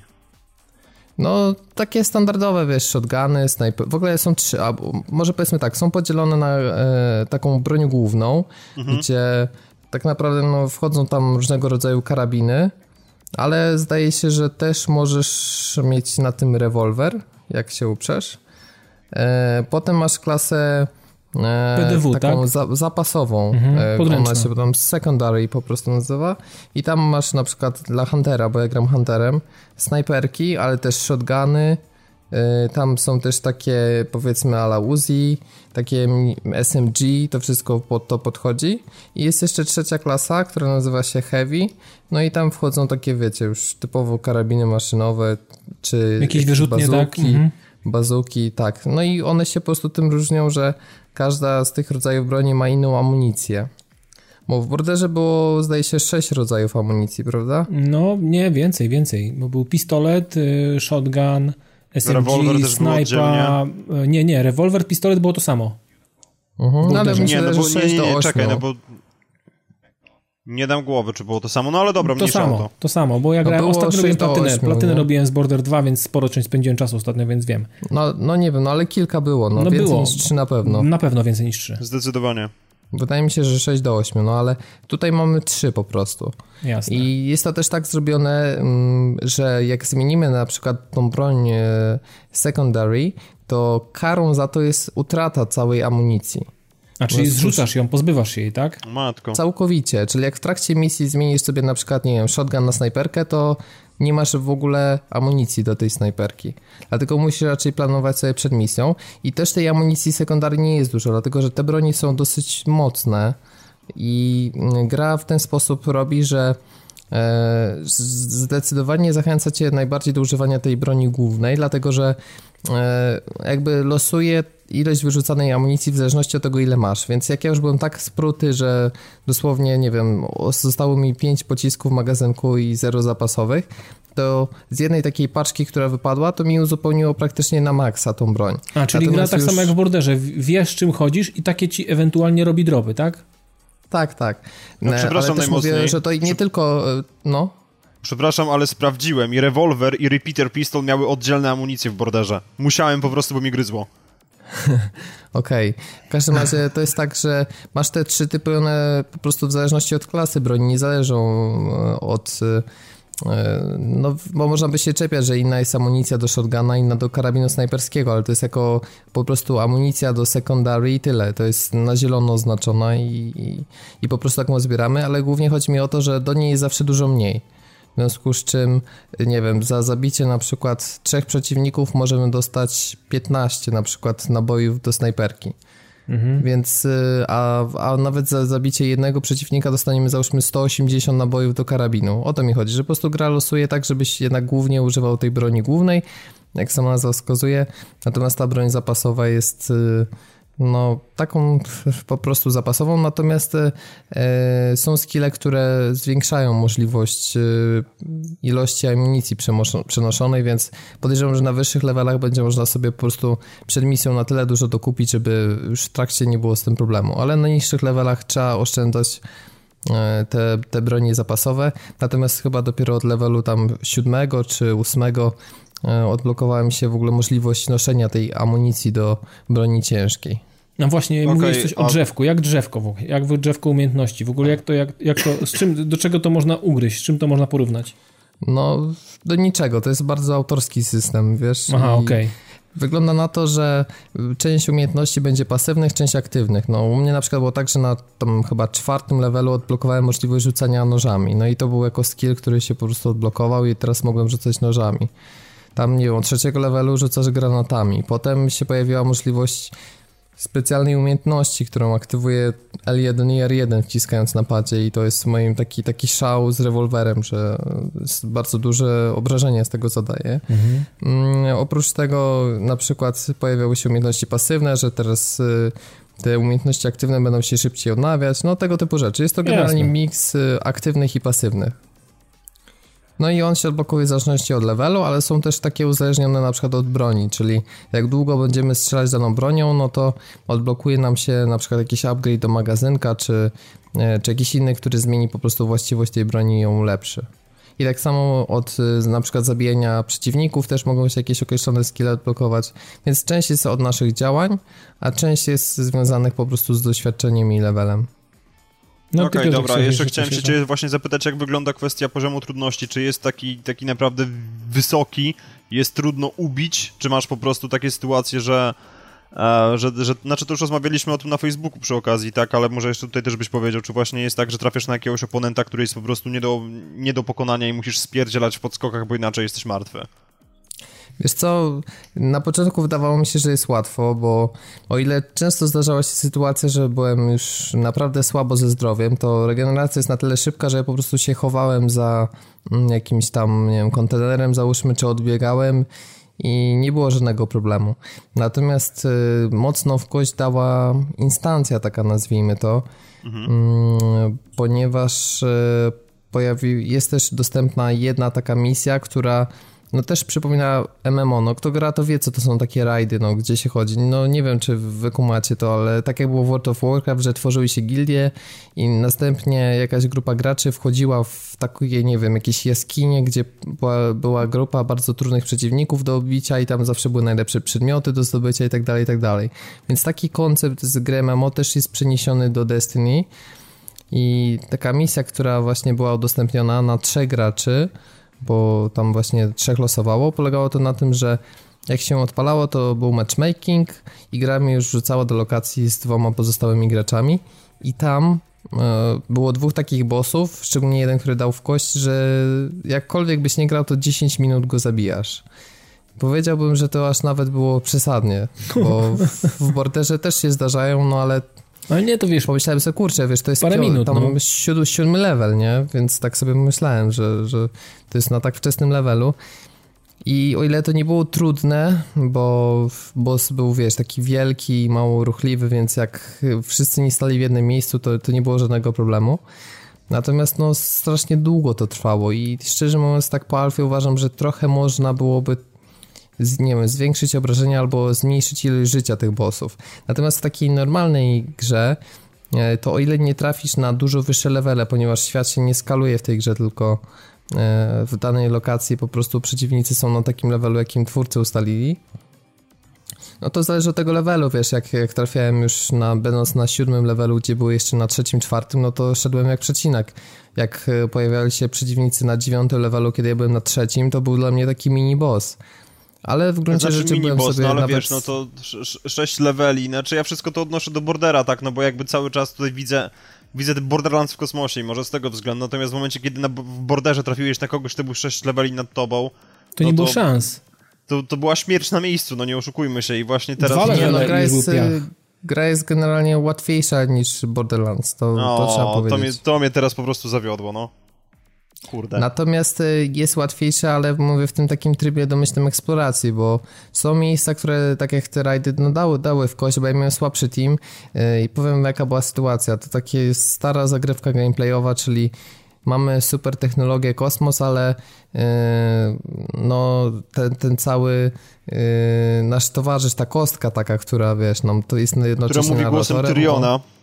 Tak, ale to w ogóle jest no, świetne. On jest narratorem i no już czuję tutaj potencjał na masę takich fajnych tekstów i no rewelacyjnie to się sprawuje. Mm, e, w każdym razie on musi zhakować e, jakiś tam terminal, no i oczywiście stwierdza, że to jest jakiś super, hiper skomplikowany system i on musi hakować, a ty musisz odpierać fale wrogów, którzy nacierają. No i rzeczywiście tam tam, co mnie mocno zaskoczyło, zrobił się taki, za przeproszeniem, pierdolnik na ekranie, że to było, powiedzmy, jak wyobrazicie sobie z Bordera dwójki czy jedynki, najbardziej intensywne momenty, no bo jednocześnie było na przykład, nie wiem, z 12 przeciwników na ekranie i wiesz, wszyscy strzelali do ciebie, ty jeszcze strzelałeś w trzy osoby do tych, do tych przeciwników, no po prostu się robiła niesamowita miazga. No to się zaskoczyłem, że i wtedy było i bardzo ciężko, bo jak się pojawili na przykład niewidzialni przeciwnicy, którzy byli strasznie szybcy i to byli jacyś taki ninja i wiesz, z katanami po prostu cię cieli, jak dwóch cię dorwało, to po dwóch ciosach już nie żyłeś. Więc yy, muszę powiedzieć, że tak, jak będą, bo podejrzewam, że będą jakieś takie armory ala z Bordera, które zamiast życia ci jeszcze, nie wiem, że będzie ci zjeżdżać pancerz, no to będzie trochę łatwiej, ale na tych niskich poziomach to z jednej strony o ile przeciwnicy mają mało życia i możesz ich dosyć szybko mm, pokonać, tak musisz cały czas się mierzyć z tym, że ty masz niesamowicie mało tego życia i ono jest ci w stanie super szybko zlecieć, więc e, po prostu jak umiesz unikać i dobrze skaczesz i gdzieś tam się schowasz, no to dasz sobie radę, tylko jest kwestia tego, że to będzie trwało dłużej. Ale masz szansę nawet z 6 levelów wyższym przeciwnikiem, tylko po prostu mi to zajęło 7-8 minut i to tak wiesz, ja cały czas byłem na granicy życia i śmierci, ale no unikałem, w razie czego jak coś się robiło, to po prostu poszedłem się schować i, i w ten sposób sobie dałem radę. Nie ma opcji second wind, prawda? No, no, nie ma, nie ma i to, to brakuje niestety, bo to jest świetny patent To jest rewelacja, także... uwielbiam to. Przyzwyczailiśmy się już, wszyscy. No, myślę, że to byłoby trochę zrzynka i wiesz, i byłaby przesada. E, no także gameplayowo jest tu dużo tego bordera, ale to jednak jest mimo wszystko trochę inna gra i a powiedz mi, Ciężko mi powiedzieć, czy lepsza, czy gorsza. Jeździłeś no. na skuterku? Latałeś na skuterku? Fajnie o, się tym to, lata? to jest świetne, słuchaj. Tak, samo to poruszanie się i wiesz, możemy sobie w dowolnym momencie, praktycznie w dowolnym miejscu wezwać ten, ten nasz pojazd. I, I to wtedy z trzeciej osoby widzisz, nie? Siebie na tym skuterku tak. widzisz siebie wtedy. I sterowanie tym jest boskie po prostu i te efekty dźwiękowe. No, można się tym bawić ja po prostu, wiesz, sobie 5 minut tam bez niczego robiąc tak sobie latałem, no, ekstra. Naprawdę świetny patent. I w multi E, też na jednej mapie, wyobraź sobie, była akcja, że się wsiadało na te takie skuterki i można było z nich strzelać. Normalnie wiesz, taki Battlefield w kosmosie mi się skojarzył, że tutaj zamiast czołgów to strzelasz tych pojazdów i też to rewelacyjnie A, bo defaultowo ten, ten, ten pojazd nie strzela, tak? Nie, nie strzela. Okej. Okay. I może się uszkodzić, więc to nie jest tak, że jak na nim jesteśmy, to nic nam się nie stanie. Jasne. No to tak jak w borderze też. W borderze też można było zniszczyć pojazd, którym się mhm. jechało. Wiesz co, Więc tak, jeszcze... tak, teraz mogę powiedzieć, no. o, bo mam wymienione jakby plusy, takie rzeczy, które są pół na pół i wady, to jak chcecie, no to jeszcze macie jakieś pytania. To ja potem najwyżej, bo jeszcze kilka mam. Dobra, to od czego zacząć? Od rzeczy na plus czy na minus? Yy, od plus. No to nie można nie wspomnieć o tym, jak ta gra wygląda. I tu nie chodzi o jakąś super szczegółowość grafiki, zresztą podobno tekstury są tutaj jeszcze skręcone, żeby tam za bardzo nie obciążać, bo jeszcze e, prace optymalizacyjne przed twórcami. Ale styl graficzny jest po prostu wspaniały. Ta cała lokacja Old Russia, no, wygląda to kapitalnie i gra ma w sobie właśnie taką głębię to całe te dynamiczne oświetlenie, no to robi taką robotę i twórcy po prostu tak niesamowicie to dobrze wykorzystują, że na przykład są lokacje, gdzie jest zupełnie ciemno i mamy tylko latarkę z tej naszej kostki i do nas na przykład naciera grupa przeciwników i oni też jakoś sufitu skaczą i robi się tak trochę straszno powiedzmy, a są takie, że wiecie, to też było widać na jakiejś zwiastunie, że przebija światło przez jakąś taką turbinę, przez taki wiatrak, szyb wentylacyjny mhm. i po prostu idziemy i tu jeszcze jest, idziemy po wodzie i to wszystko się tak odbija. W ogóle odbicia w wodzie są takie, że ja mam wrażenie, że nie wiem, że tam można wejść do środka. Już się parę razy tak nałapałem. No, nie jestem przyzwyczajony do takich odbić w grach. No, gra Grafika jest za dobra, 2 na 10. 2 na 10, dokładnie. A jest, jest niesamowicie dobra, ale z drugiej strony nie jest też tak, że nie jesteś w stanie zobaczyć przeciwników przez to.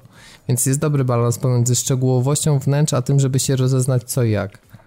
No i level design w tej grze jest kapitalny. Cały czas gdzieś idziesz do góry, na dół, te lokacje są zróżnicowane, są duże jakieś takie, wiecie, góry, doliny, także jeśli chodzi o od strony level designu, to to jest o klasę lepiej niż Borderlands, więc jeśli w czymś takim gra ma, nie wiem, krok do przodu w generacji, no to, to widzę w level designie absolutnie coś o klasę lepszego niż Border. No i fakt, że tutaj jest jednak więcej, a przynajmniej w tej lokacji, więcej lokacji wewnątrz, bo tak się wydawało, że te mury i tak dalej, jakieś takie stare, nie wiem, czy to jakieś fabryki, czy były bazy kosmiczne opuszczone, one mają w sobie tyle zakamarków, różnych poziomów, że bardzo dużo się też walczy wewnątrz. No i to też oczywiście zmienia taktykę walki, bo ja właśnie dużo biegałem z shotgunem, bo snajperka to mi nie była potrzebna w takich, w takich ciasnych miejscach, więc to jest na plus. E, dynamiczne eventy, o których wspominałem, to też świetna sprawa. I to jak płynnie zmienia się to przejście niby z singla do multi. To jest rzeczywiście absolutnie niezauważalne i jeśli to tak będzie działać jak widziałem, no to jest ekstra. E, no i e, to, o czym też już mówiłem, czyli taki niesamowity pierdolnik na ekranie, bo naprawdę wierzcie mi, że po tej instancji, która trwała no, ponad godzinę, to w sumie dlatego, że za dwa razy zginąłem, ale było napisane ile, ile przeciwników ja sam zabiłem w tym czasie, to było 120. O oh shit. Więc możecie sobie wyobrazić, że E, jeśli to były trzy osoby, no to w tej jednej lokacji na 45 minut mogło być spokojnie prawie 400 przeciwników. Więc e, to jest naprawdę intensywna rozgrywka, więc absolutnie inaczej to wygląda niż na tych trailerach, które były raczej one takie spokojniejsze. Więc no oczywiście są też rejony, gdzie nie wiem, jest po prostu załóżmy na otwartej przestrzeni 400 metrów po dwie, trzy grupki po trzech przeciwników, ale no są też momenty, gdzie po prostu prawie, że człowiek już, już palce mi bolały od wciskania spustu. No to dobrze świadczy. Dużo większa liczba broni niż się spodziewałem, to też na plus. E, a z rzeczy takich, które są na razie takie, wiesz, nie wiadomo czy na plus, czy na minus, nie ma w grze mapy. No to dziwne. Tak, Ale taki ja, chwilę, no, jak to, totalnie nic? Totalnie zero mapy. Ale nie masz nawet takiego paska, jak był w pierwszym borderze, który ci lokalizował, gdzie są nie. wrogowie? Nie, no jest minimapa. Ale, ale nie ma, nie ma mapy, mapy świata, na przykład albo krainy, map... coś tego typu? Nie ma. No to może przypadłość z... alfy, no. Może to przypadłość alfy, ale tak sobie na mix to oznaczyłem, bo tak, z jednej strony to też zachęca cię, bo tak, do rysowania tak... własnych map, no kurde, bez przesady. No nie, ale... Trzeba będzie mieć zeszyt to... Destiny, rozumiesz, A4 i poszkicować, gdzie byłem, tak? Ale no to, to jakbyś się nieźle, wiesz, nagłowił, jak to wszystko wygląda, ale chodzi mi po prostu o to, że nie, tak naprawdę wszędzie idziesz po macku i jakoś tak chętnie się te wszystkie kąty sprawdza. Ciężko ci zaplanować, gdzie pójdziesz. Jest to bardziej po prostu ta eksploracja jest bardziej nieprzewidywalna. I czasami nawet wiesz, wyjdziesz w jakieś miejsce i powiesz, wow, to tu było przejście tu, ale ekstra, to teraz sobie tutaj przejdę. No więc to jest, to jest ten plus. Natomiast e, jakby jeśli chodzi o nawigację, to mm, mamy taką mało czytelną minimapę, gdzie są pokazane kropki tylko, więc nie ma konturów tej lokacji i na przykład nie ma tego, że jest, wiesz, wyszarzone ściany i na środku korytarzek, nie wiem, innym kolorem i potem biała kropka z, z twoją postacią. Natomiast bardzo fajnie jest zrobione ostrzeganie, z której strony nadciągają przeciwnicy, bo to takie, takie powiedzmy się dorysowują e, na tym kole po prostu część fragmentu koła się robi czerwona i, i sygnalizuje, z którego kierunku przejdą przeciwnicy. No ale przydałaby się moim zdaniem mimo wszystko chociażby w niektórych miejscach y, jakaś taka ogólna mapa, żeby wiedzieć w ogóle w Gdzie którym kierunku jest, się idzie. Żeby wiesz, można zobaczyć chociaż w jakimś sektorze, bo jeżeli to będzie tak rozległy świat, to nie wyobrażam sobie, żeby, nie wiem, yy, jak te sektory będą duże jeszcze, to żeby przejść z sektora powiedzmy 4C no, na przykład na 6F na przykład, czy tam gdzieś dalej po prostu, żeby to żeby chociaż mieć no ogląd no taki, tylko, wiesz... No, mówię, bo ty myślisz questowo, no ale jeśli jest rzeczywiście jakiś taki quest, że gdzieś masz iść, no to znaczniki się wyświetlają na mapie. One są po prostu tak ułożone, że w, w tym miejscu, w którym jest ten znacznik, no to tam musisz pójść. No i jeszcze na tej minimapie pojawia się taka strzałka, która myślałem na początku, że północ pokazuje, ale ona pokazuje ci po prostu cały czas kierunek, w którym masz się udać. No powiedz mi, za każdym no razem jak wchodzisz na tą mapę, to ona, ona jest, ona taka sama jest, ona nie jest generowana losowo w jakikolwiek sposób, to jest po prostu sta, sta, nie, nie. stały, stała, no to wiesz, no możliwe, Bo że... ma różne scenariusze, nie, bo w sensie na przykład byłem na lokacji, która też, y, tam był fragment instancji, no to jak się, wiesz, było na misji, no to byli inni przeciwnicy niż jak w takim domyślnym trybie eksploracji. Nie, no to okej, okay, ale że jeżeli jesteś w stanie, wiesz, nauczyć się środowiska, no to myślę, że mapa po co ci? Ja powiem ci, że... Ale wiesz co, nie, ta, to była tak mała lokacja teoretycznie, a tak dużo miała różnych zakamarków ja się jej nauczyłem w miarę okej, okay, ale musiałem na to poświęcić, wiesz, trzy godziny. A to jest mała lokacja, więc... No e, wiesz, MMO to chyba ma to do siebie, że tam trzeba skiblować setki godzin, nie? Żeby wykminić... No i to, to będzie taka gra, zdecydowanie. Wiesz, ciężko mi jest powiedzieć, bo zakładam, że ta cała Old Russia to nie jest jedyny teren na ziemi, w którym będzie, no taką, taką mam nadzieję przynajmniej, ale w sumie twórcy nic na ten temat nie mówili. Ja też, wiesz, nie wiem, czy ja byłem w całej tej lokacji, czy czy ono ma jeszcze jakieś inne odnogi, które, nie wiem, z innymi misjami się pokażą? Pewnie tak, no bo w sumie tu, wiesz, jest alfa, mały wycinek. Trudno to oceniać, więc o tym nie chciałbym wiesz mówić. Co, no wiesz, w kwestii, w kwestii tej właśnie automapy i, i, i znaczy tej minimapy i tej mapy całej, całego, całego regionu, to zobaczcie chociażby na przykładzie Bordera, który jest przecież ogromny ma. Dwójka jest ogromna, jedynka też jest ogromna, a jednak jak teraz włączy się tą grę, to człowiek już nie potrzebuje, wiedzie i może iść, a tak naprawdę robiło się grę raz albo dwa może się ją robiło i teraz podróżowanie po tej, po tej krainie nie wymaga podglądu dużego mapy, więc może to nie jest aż takie złe, kurczę. Może to nie będzie taki, taka jakaś specjalna, wiecie, ujma, że tej mapy takiej dużej nie ma. Po prostu skończysz z rozwiniętą bardziej niż przeciętnie częścią mózgu odpowiedzialną za nawigację. Na przykład. Jak londyńscy kierowcy taksówek. Niech tak będzie. Jeżeli, mam, jeżeli brak mam, mam je rozwijać, biorę to. No. No tak, więc no to na razie komik, zobaczymy jak to rozwiążą, bo tutaj było na tyle powiedzmy zwarta lokacja, że w te 2-3 godziny jesteś w stanie się nauczyć. Jak będzie to zrobione, jak dużo, dużo więcej się pojawi, e, tego jeszcze nie powiem. No jeszcze z takich mix, no właśnie ten brak questów, tylko znaczniki. I powiem szczerze, że były takie sytuacje, że mm, pojawiłem się w jakimś znaczniku misji i gra mi pokazała pójście na przykład na drugi koniec lokacji i tam poszedłem, coś tam zrobiłem, no i potem się okazało, że w sumie to muszę z powrotem się cofnąć do tego samego miejsca, bo tu już dalej misji nie ma. Nie ma takiej jakiejś takiej ciągłości w tym wszystkim i nie ma też możliwości zaplanowania sobie. No bo jak pamiętacie Bordera, no to ja zawsze tak robiłem misję, że starałem się je dobrać, powiedzmy, ok, to tu jest najbliżej, to teraz pojadę tu, potem zrobię sobie tego questa, potem tego, a potem wrócę z powrotem, oddać je, dostać nagrody i wezmę następne questy. No tutaj nie możesz sobie tego tak zaplanować w tym trybie eksploracji, bo są te znaczniki rozsiane po mapie i z jednej strony możesz sobie iść do dowolnego, jakiego chcesz, e, Natomiast nie są takie takie rozbudowane misje. Najczęściej to trzeba gdzieś pójść, albo kogoś zabić, albo na przykład wyczyścić lokację. No tylko brakuje takiego połączenia. Po prostu miałem już takie wrażenie, że się zgubiłem i ponieważ te misje chyba można jeszcze raz wykonywać, to już y, misja jakaś się powtórzyła, już się zgubiłem. Po prostu nie wiedziałem, w którą stronę iść i czy tam będą misje na przykład na mój poziom, bo raz dostałem taką misję, że poszedłem i nagle się okazało, że tam są te 3-4 levele wyżej przeciwnicy.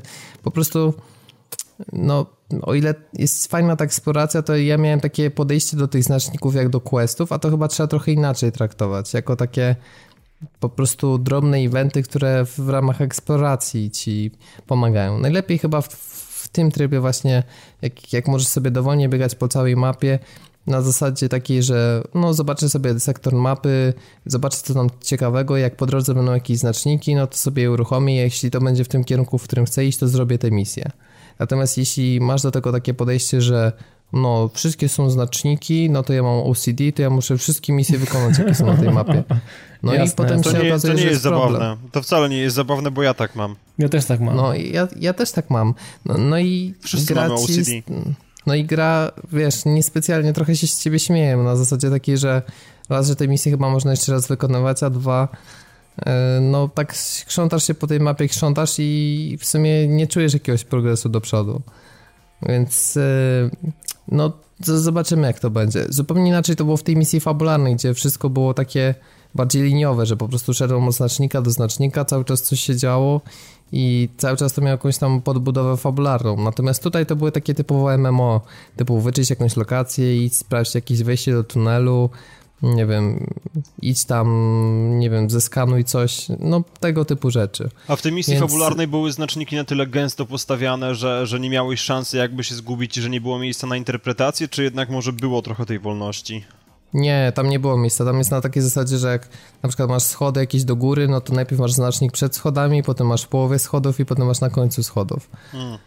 Także takie wiesz, zupełnie, no ale ja jakby wiesz, starałem się nie wpadać w pułapkę takiego ślepego chodzenia ze znacznikiem. Jak była szersza lokacja, to po prostu wiesz, no, popatrzyłem w jakiś boczny korytarz, poszedłem tutaj. To nie jest tak, że masz jakieś niewidzialne ściany. To jest kwestia po prostu tego, że no żeby popychać misję dalej, no to się rzeczy musisz iść nie, tam, no wiadomo, gdzie, wiadomo. gdzie są jakieś skrypty, które to potem popchną w tym kierunku. E, teraz jeszcze takich kwestii na plus minus, to PvP napisałem, że e, nie jest tak fajny jak w Titanfallu, bo tak w pierwsze moje wrażenia, zupełnie pierwszy mecz to był trochę taki Titanfall dla biednych, bo wiecie, też mamy ten podwójny skok, mm, e, też taki futurystyczno właśnie sci-fiowy powiedzmy koncept, no ale powiem szczerze, że powoli, powoli się do tego przekonywałem ale no trzeba postawić sprawę jasno, że to nie będzie gra typowo do multi. Jeśli ktoś chciałby kupić Destiny jako po prostu multiplayerowy shooter, to myślę, że powinien sobie darować, ale twórcy zdaje się, że tego nie udają, dlatego że chyba pierwszy raz czymś takim się spotykam, że wszystkie bronie, jakie zdobywamy w trybie, nazwijmy to PvE, e, przenoszą się do multi. W związku z czym po prostu taką broń, jaką sobie wybierzemy, jaką znaleźliśmy, to taką strzelamy w multi, nie ma to jakiegoś żadnego przełożenia. Dlatego trzeba mieć odpowiedni jakiś swój setup. E, tak samo te umiejętności, które mamy dostępne przeciwko e, normalnym komputerowym przeciwnikom, to one są tak samo w multiplayerze, więc wszystko się jeden do jeden przenosi bezpośrednio właśnie z trybu walki z potworami. No, hmm. nie wiem, jak wam się ten koncept podoba? Myślicie, że to że to jest ok, bo w sumie to czas pokaże, no ale... Wiesz co, no ja tak nie specjalnie pokazuje... siedzę, siedzę w MMO, więc trudno mi też to tak... Trudno sobie to tak mi uzmysłowić, jak to, jak to faktycznie będzie z czasem, no. Wyobraź sobie, że Borderlands ma multi i wszystkie twoje skille i bronie, jakie masz, możesz sobie do tego multi przenieść, po prostu jeden do jednego, bez żadnej modyfikacji. Hmm. No to, to właśnie jest multi w Destiny. Ale to nie jest głupi koncept, tak? Ja z no tego, no może to nie jest głupie, a... tylko nie wiem, dla, czemu to ma służyć tak naprawdę. No moim zdaniem ma służyć temu, że jeśli chcesz być lepszy w multiplayerze, to się rzeczy musisz dużo eksplorować, żeby zdobyć lepsze przedmioty, czyli nie jest tak, że ktoś jest napinaczem multiplayerowym i wiesz, zrobi super headshoty i wygra totalnie mecz, bo jeśli oleje całkowicie eksplorację, no to nie znajdzie, e, znaczy nie natknie się na przykład na jakieś eventy, nie będzie w instancjach, to nie dostanie lepszych broni i tak z tobą przegra. Natomiast jak będzie ostatecznie kwestia balansu, tego nie wiem, ale to wyglądało ok. Zresztą było tam takie obostrzenie na mapie, że różnice związane z levelem są wyrównywane. Natomiast różnice związane z bronią już nie. Więc jak wziąłem jakąś e, broń, która miała po prostu strasznie, e, strasznie e, małą szybkostrzelność, no to ciężko mi było, więc musiałem zmienić i było lepiej. Na przykład Hunter ma możliwość rzucenia nożem, no to tak jak powiedzmy w trybie walkami, walki z potworami, no to zabiera tam jakąś, załóżmy pół życia jakimś takim przeciwnikom mocniejszym. Tak w multiplayerze jest to zrobione, że jak już trafię kogoś tym nożem, ale muszę trafić idealnie jakby w hitbox na postaci, no to wtedy mam killa, nie? No proszę. Po prostu od razu. No więc są takie po prostu drobne mm, zmiany do, dopasowane do tego, żeby, żeby to do multi działało i to jest zrobione naprawdę nieźle. Natomiast no, sama efektowność tego multi, jak grałem w taki zwykły tryb flag, jest trochę jeszcze chaos. Mapy są ok zrobione, ale powiedzmy bez jakiegoś super szału. No, multi będzie, ale dla mnie moim zdaniem to taki dodatek e, niż po prostu taka, nie wiem, jakaś pełnoprawna rozgrywka na setki godzin. Także konkurent Titanfalla to w temacie multi zdecydowanie nie jest, czy halo, jeśli ktoś lubi. No jasne. No, w takim razie to teraz te złe rzeczy, no. No jest parę, bo ile, bo tak w ogóle nie powiedziałem ogólnie, w, jakby w, mimo, że są rzeczy na plus, na minus i takie sobie niektóre, to gra uzależnia w pewien taki sposób, który właśnie gry MMO mają i to ma też Borderlands. Bo Borderlands ja zawsze tam czułem wiele tych aspektów MMO, bo w sumie tam też te lokacje są jakby takimi instancjami i też jest tam wiele takich mechanik wziętych właśnie z tych gier. E, które pewnie nie odczuwacie, jak, jak w tego typu gry nie gracie, ale Destiny ma jeszcze tego więcej. Po prostu to jest tak, że nie wiem, możesz zabijać, już być zmęczony 150 przeciwnika w tej lokacji, ale chcesz jeszcze więcej, bo po prostu no, jest niesamowity fan z tego na poziomie rozgrywki. Więc nawet jakby tu fabuła się okazała słaba, czy mało byłoby cutscenek, to mi to nie przeszkadza, dlatego że po prostu bawię się samym strzelaniem i to jest na tym poziomie co Borderlands. Aha. I myślę, że to jest duży plus tej gry, no bo nie, nie, nie musimy się posiłkować po prostu zewnętrznymi rzeczami. Już to, co jest oddane, same rdzenie rozgrywki jest tak wciągający, że po prostu chcesz cały czas grać. Natomiast e, takie drobne rzeczy, które przeszkadzają, to na przykład za szybko odradzają się przeciwnicy na mapie, no bo jednak jest ta struktura online'owa, więc e, nie ma czegoś takiego w borderze, że to, co wyczyścisz, no to do następnego no uruchomienia gry masz, tak. Albo, no, znaczy pojawiają się, ale po jakimś długim, długim czasie. Bo czasami jest tak, że tak, tak jak w Diablo, że jak wyczyścisz, to dopóki nie wyjdziesz z gry i nie wyjdziesz do niej spowolony, to one się nie zrespią te potrowy. Nie ma tego respawnu, tak? A tu respawn jest bardzo szybki i zdarzało się, że po prostu poszedłem w jakąś odnogę mapy i na przykład musiałem się wrócić i dosłownie po minucie już wszyscy ci przeciwnicy, których zabiłem, a na przykład było ich sporo, oni się odradzali. No to faktycznie do tak. dupy, to takich rzeczy nie lubię.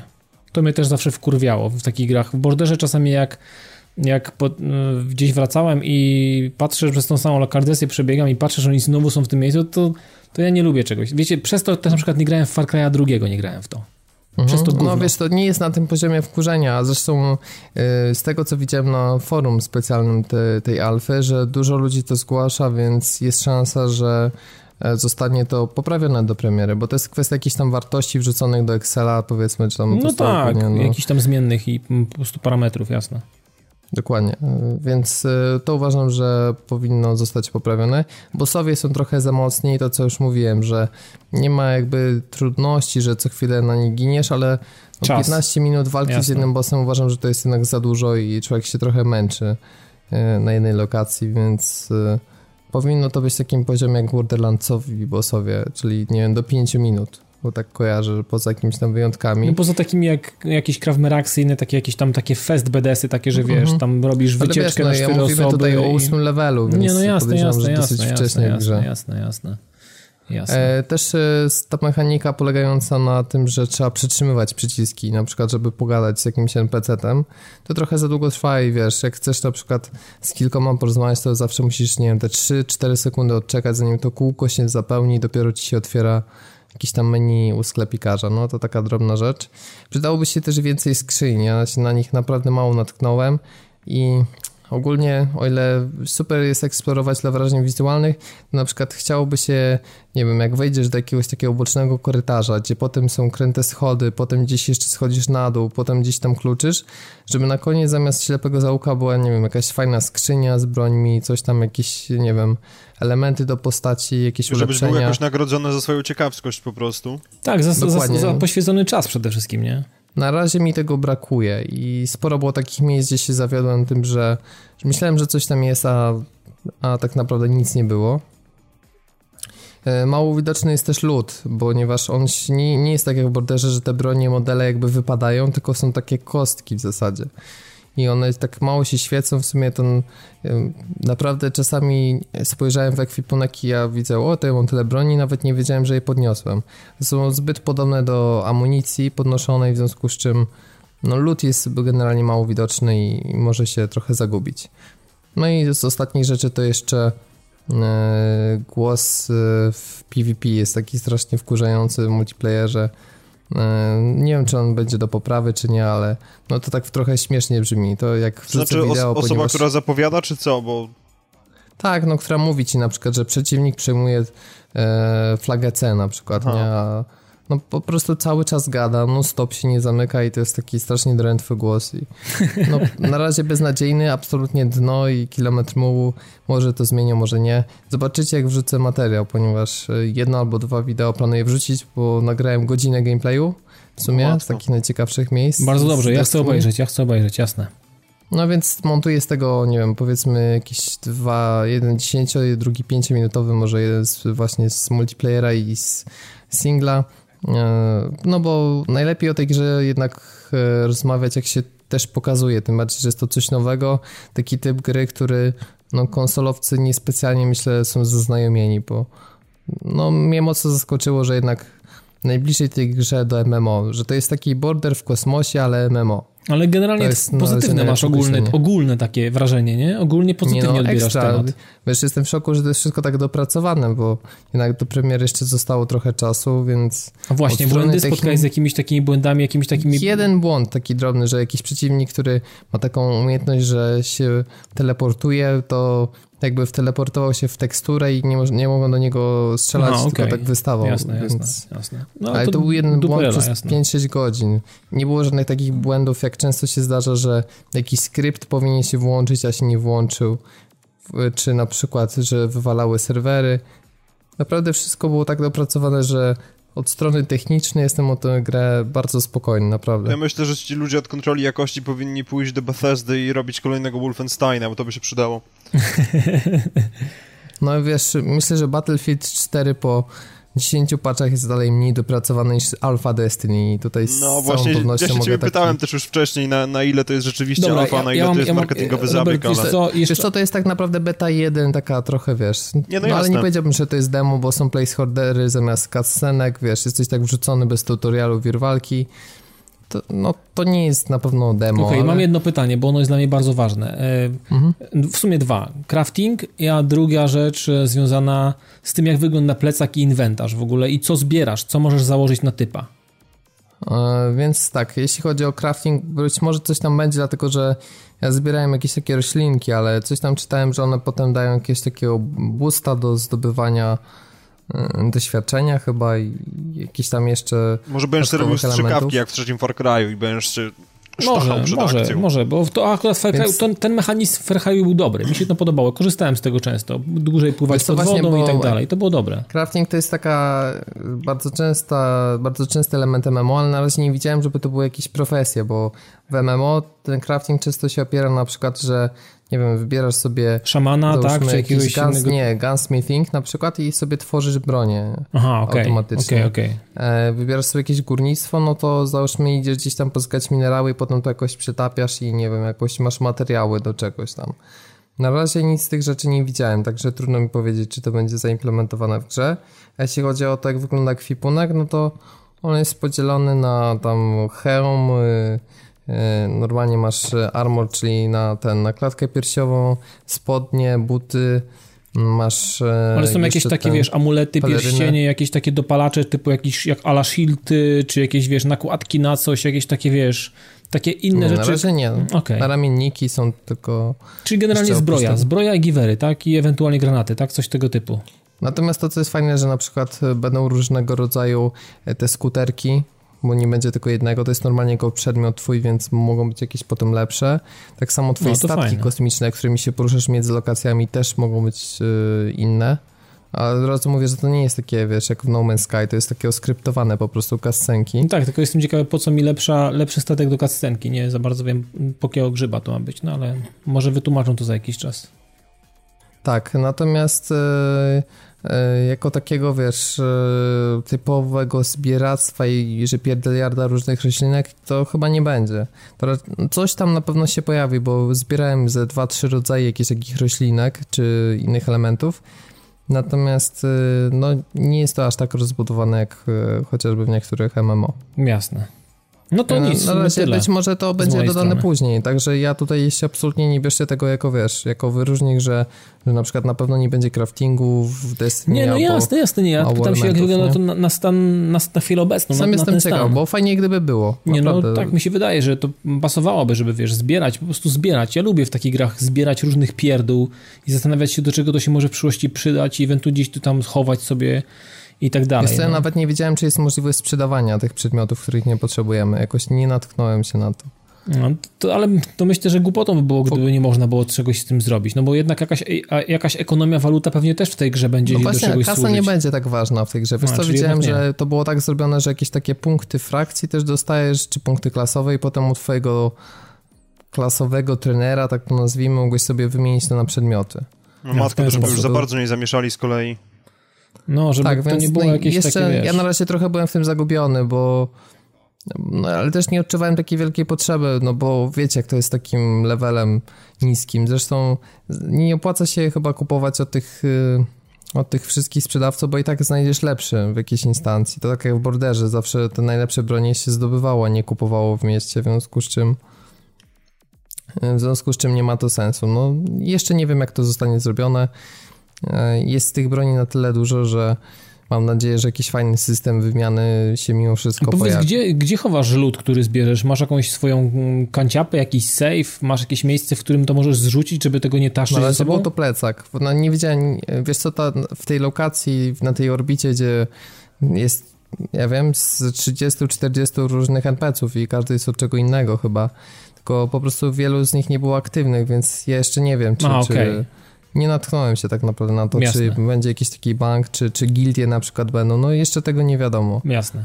No to ja w sumie Ale nie mam więcej patrząc pytań. na te wszystkie mechanizmy, to myślę, że oni powinni kontynuować właśnie crafting, y, gildie, y, zrobić taki bank jeszcze, żeby można było te przedmioty przechowywać. Sklepy, Oczekiwałbym tej wiesz, gry... ulepszaczy, jakieś pierdoły właśnie mechaników, żeby sprzedawać pod, pod te skuterki. No myślę, że Mhm. jest potencjał Jest na, na przykład masę. mechanik skutera, nie? Więc No naprawa i tak dalej. Więc wydaje się, że mechaniki, takich różnych mechanik mogą napchać fajnych, bo to widać, że miejsce jest pod to. Świat chyba pod to będzie idealnie funkcjonował. Natomiast y, ile ostatecznie na razie jednak widać, że dominuje to strzelanie, że aż tak dużo nie ma do roboty poza tym. Aha, Na pewno dużo mniej niż w typowych grach MMO. Jasne. Więc, y, więc na razie ta gra jest y, blisko tego, ale jeszcze brakuje jej kilku takich sztandarowych mechanizmów. No ale wiesz, no Nie, też nie oszukujmy się, że, że z drugiej strony nie grałeś jakoś nie wiadomo jak długo w tą grę i to bardziej była twoja darmowa próbka, którą dostajesz w- supermarkecie, którą miałeś posmakować, a nie się nawpierdzielać za przeproszeniem, więc no zobaczymy No jak tak, się wiesz, sytuacja jeszcze rozwinie. Zakładam, że to będzie gra na 100-150 godzin, a jakby ktoś jeszcze multi ostał, to i na przykład 250 plus. Wiesz, to ciężko po 6 godzinach o tym wszystkim mówić.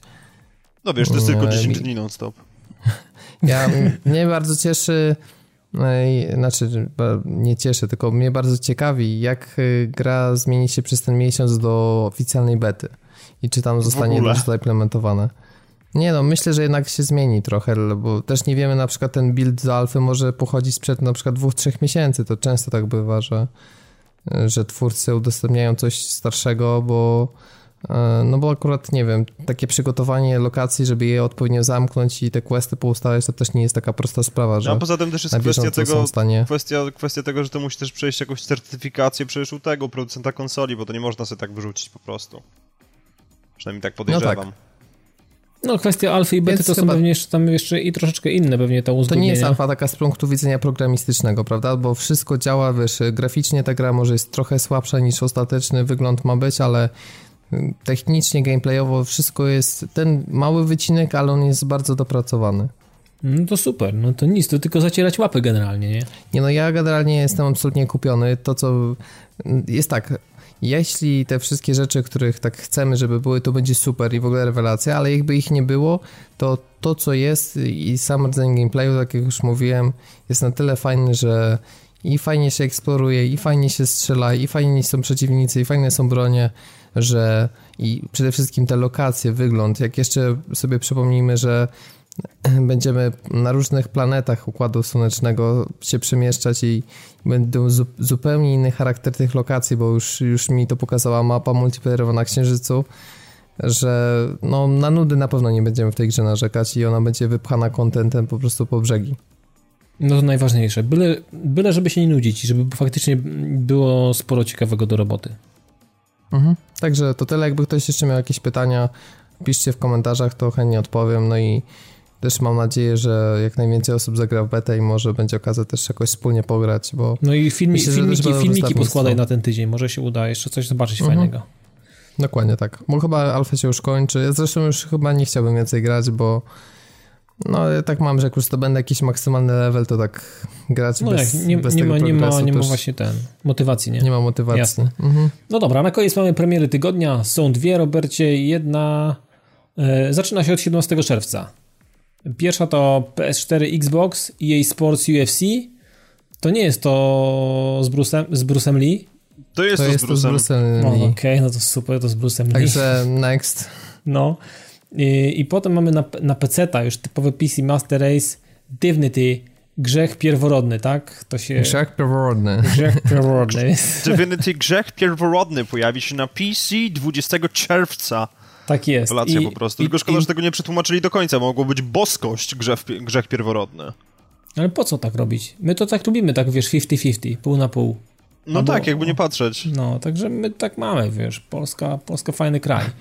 Dobra, na koniec y, wylosowałem już trzy, cyf trzy cyfry, trzy liczby padły, mm, nie cyfry, tylko liczby.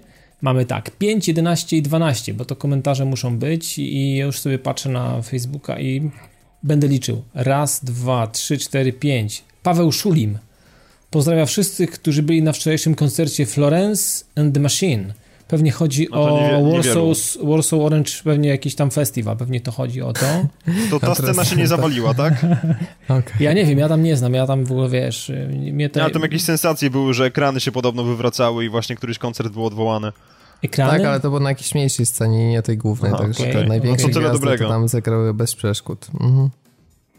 6, no, 7, 8, 9, 10. Marcin Tomkowiak. Pozdrowienia dla wszystkich oczekujących na letni urlop. Tak.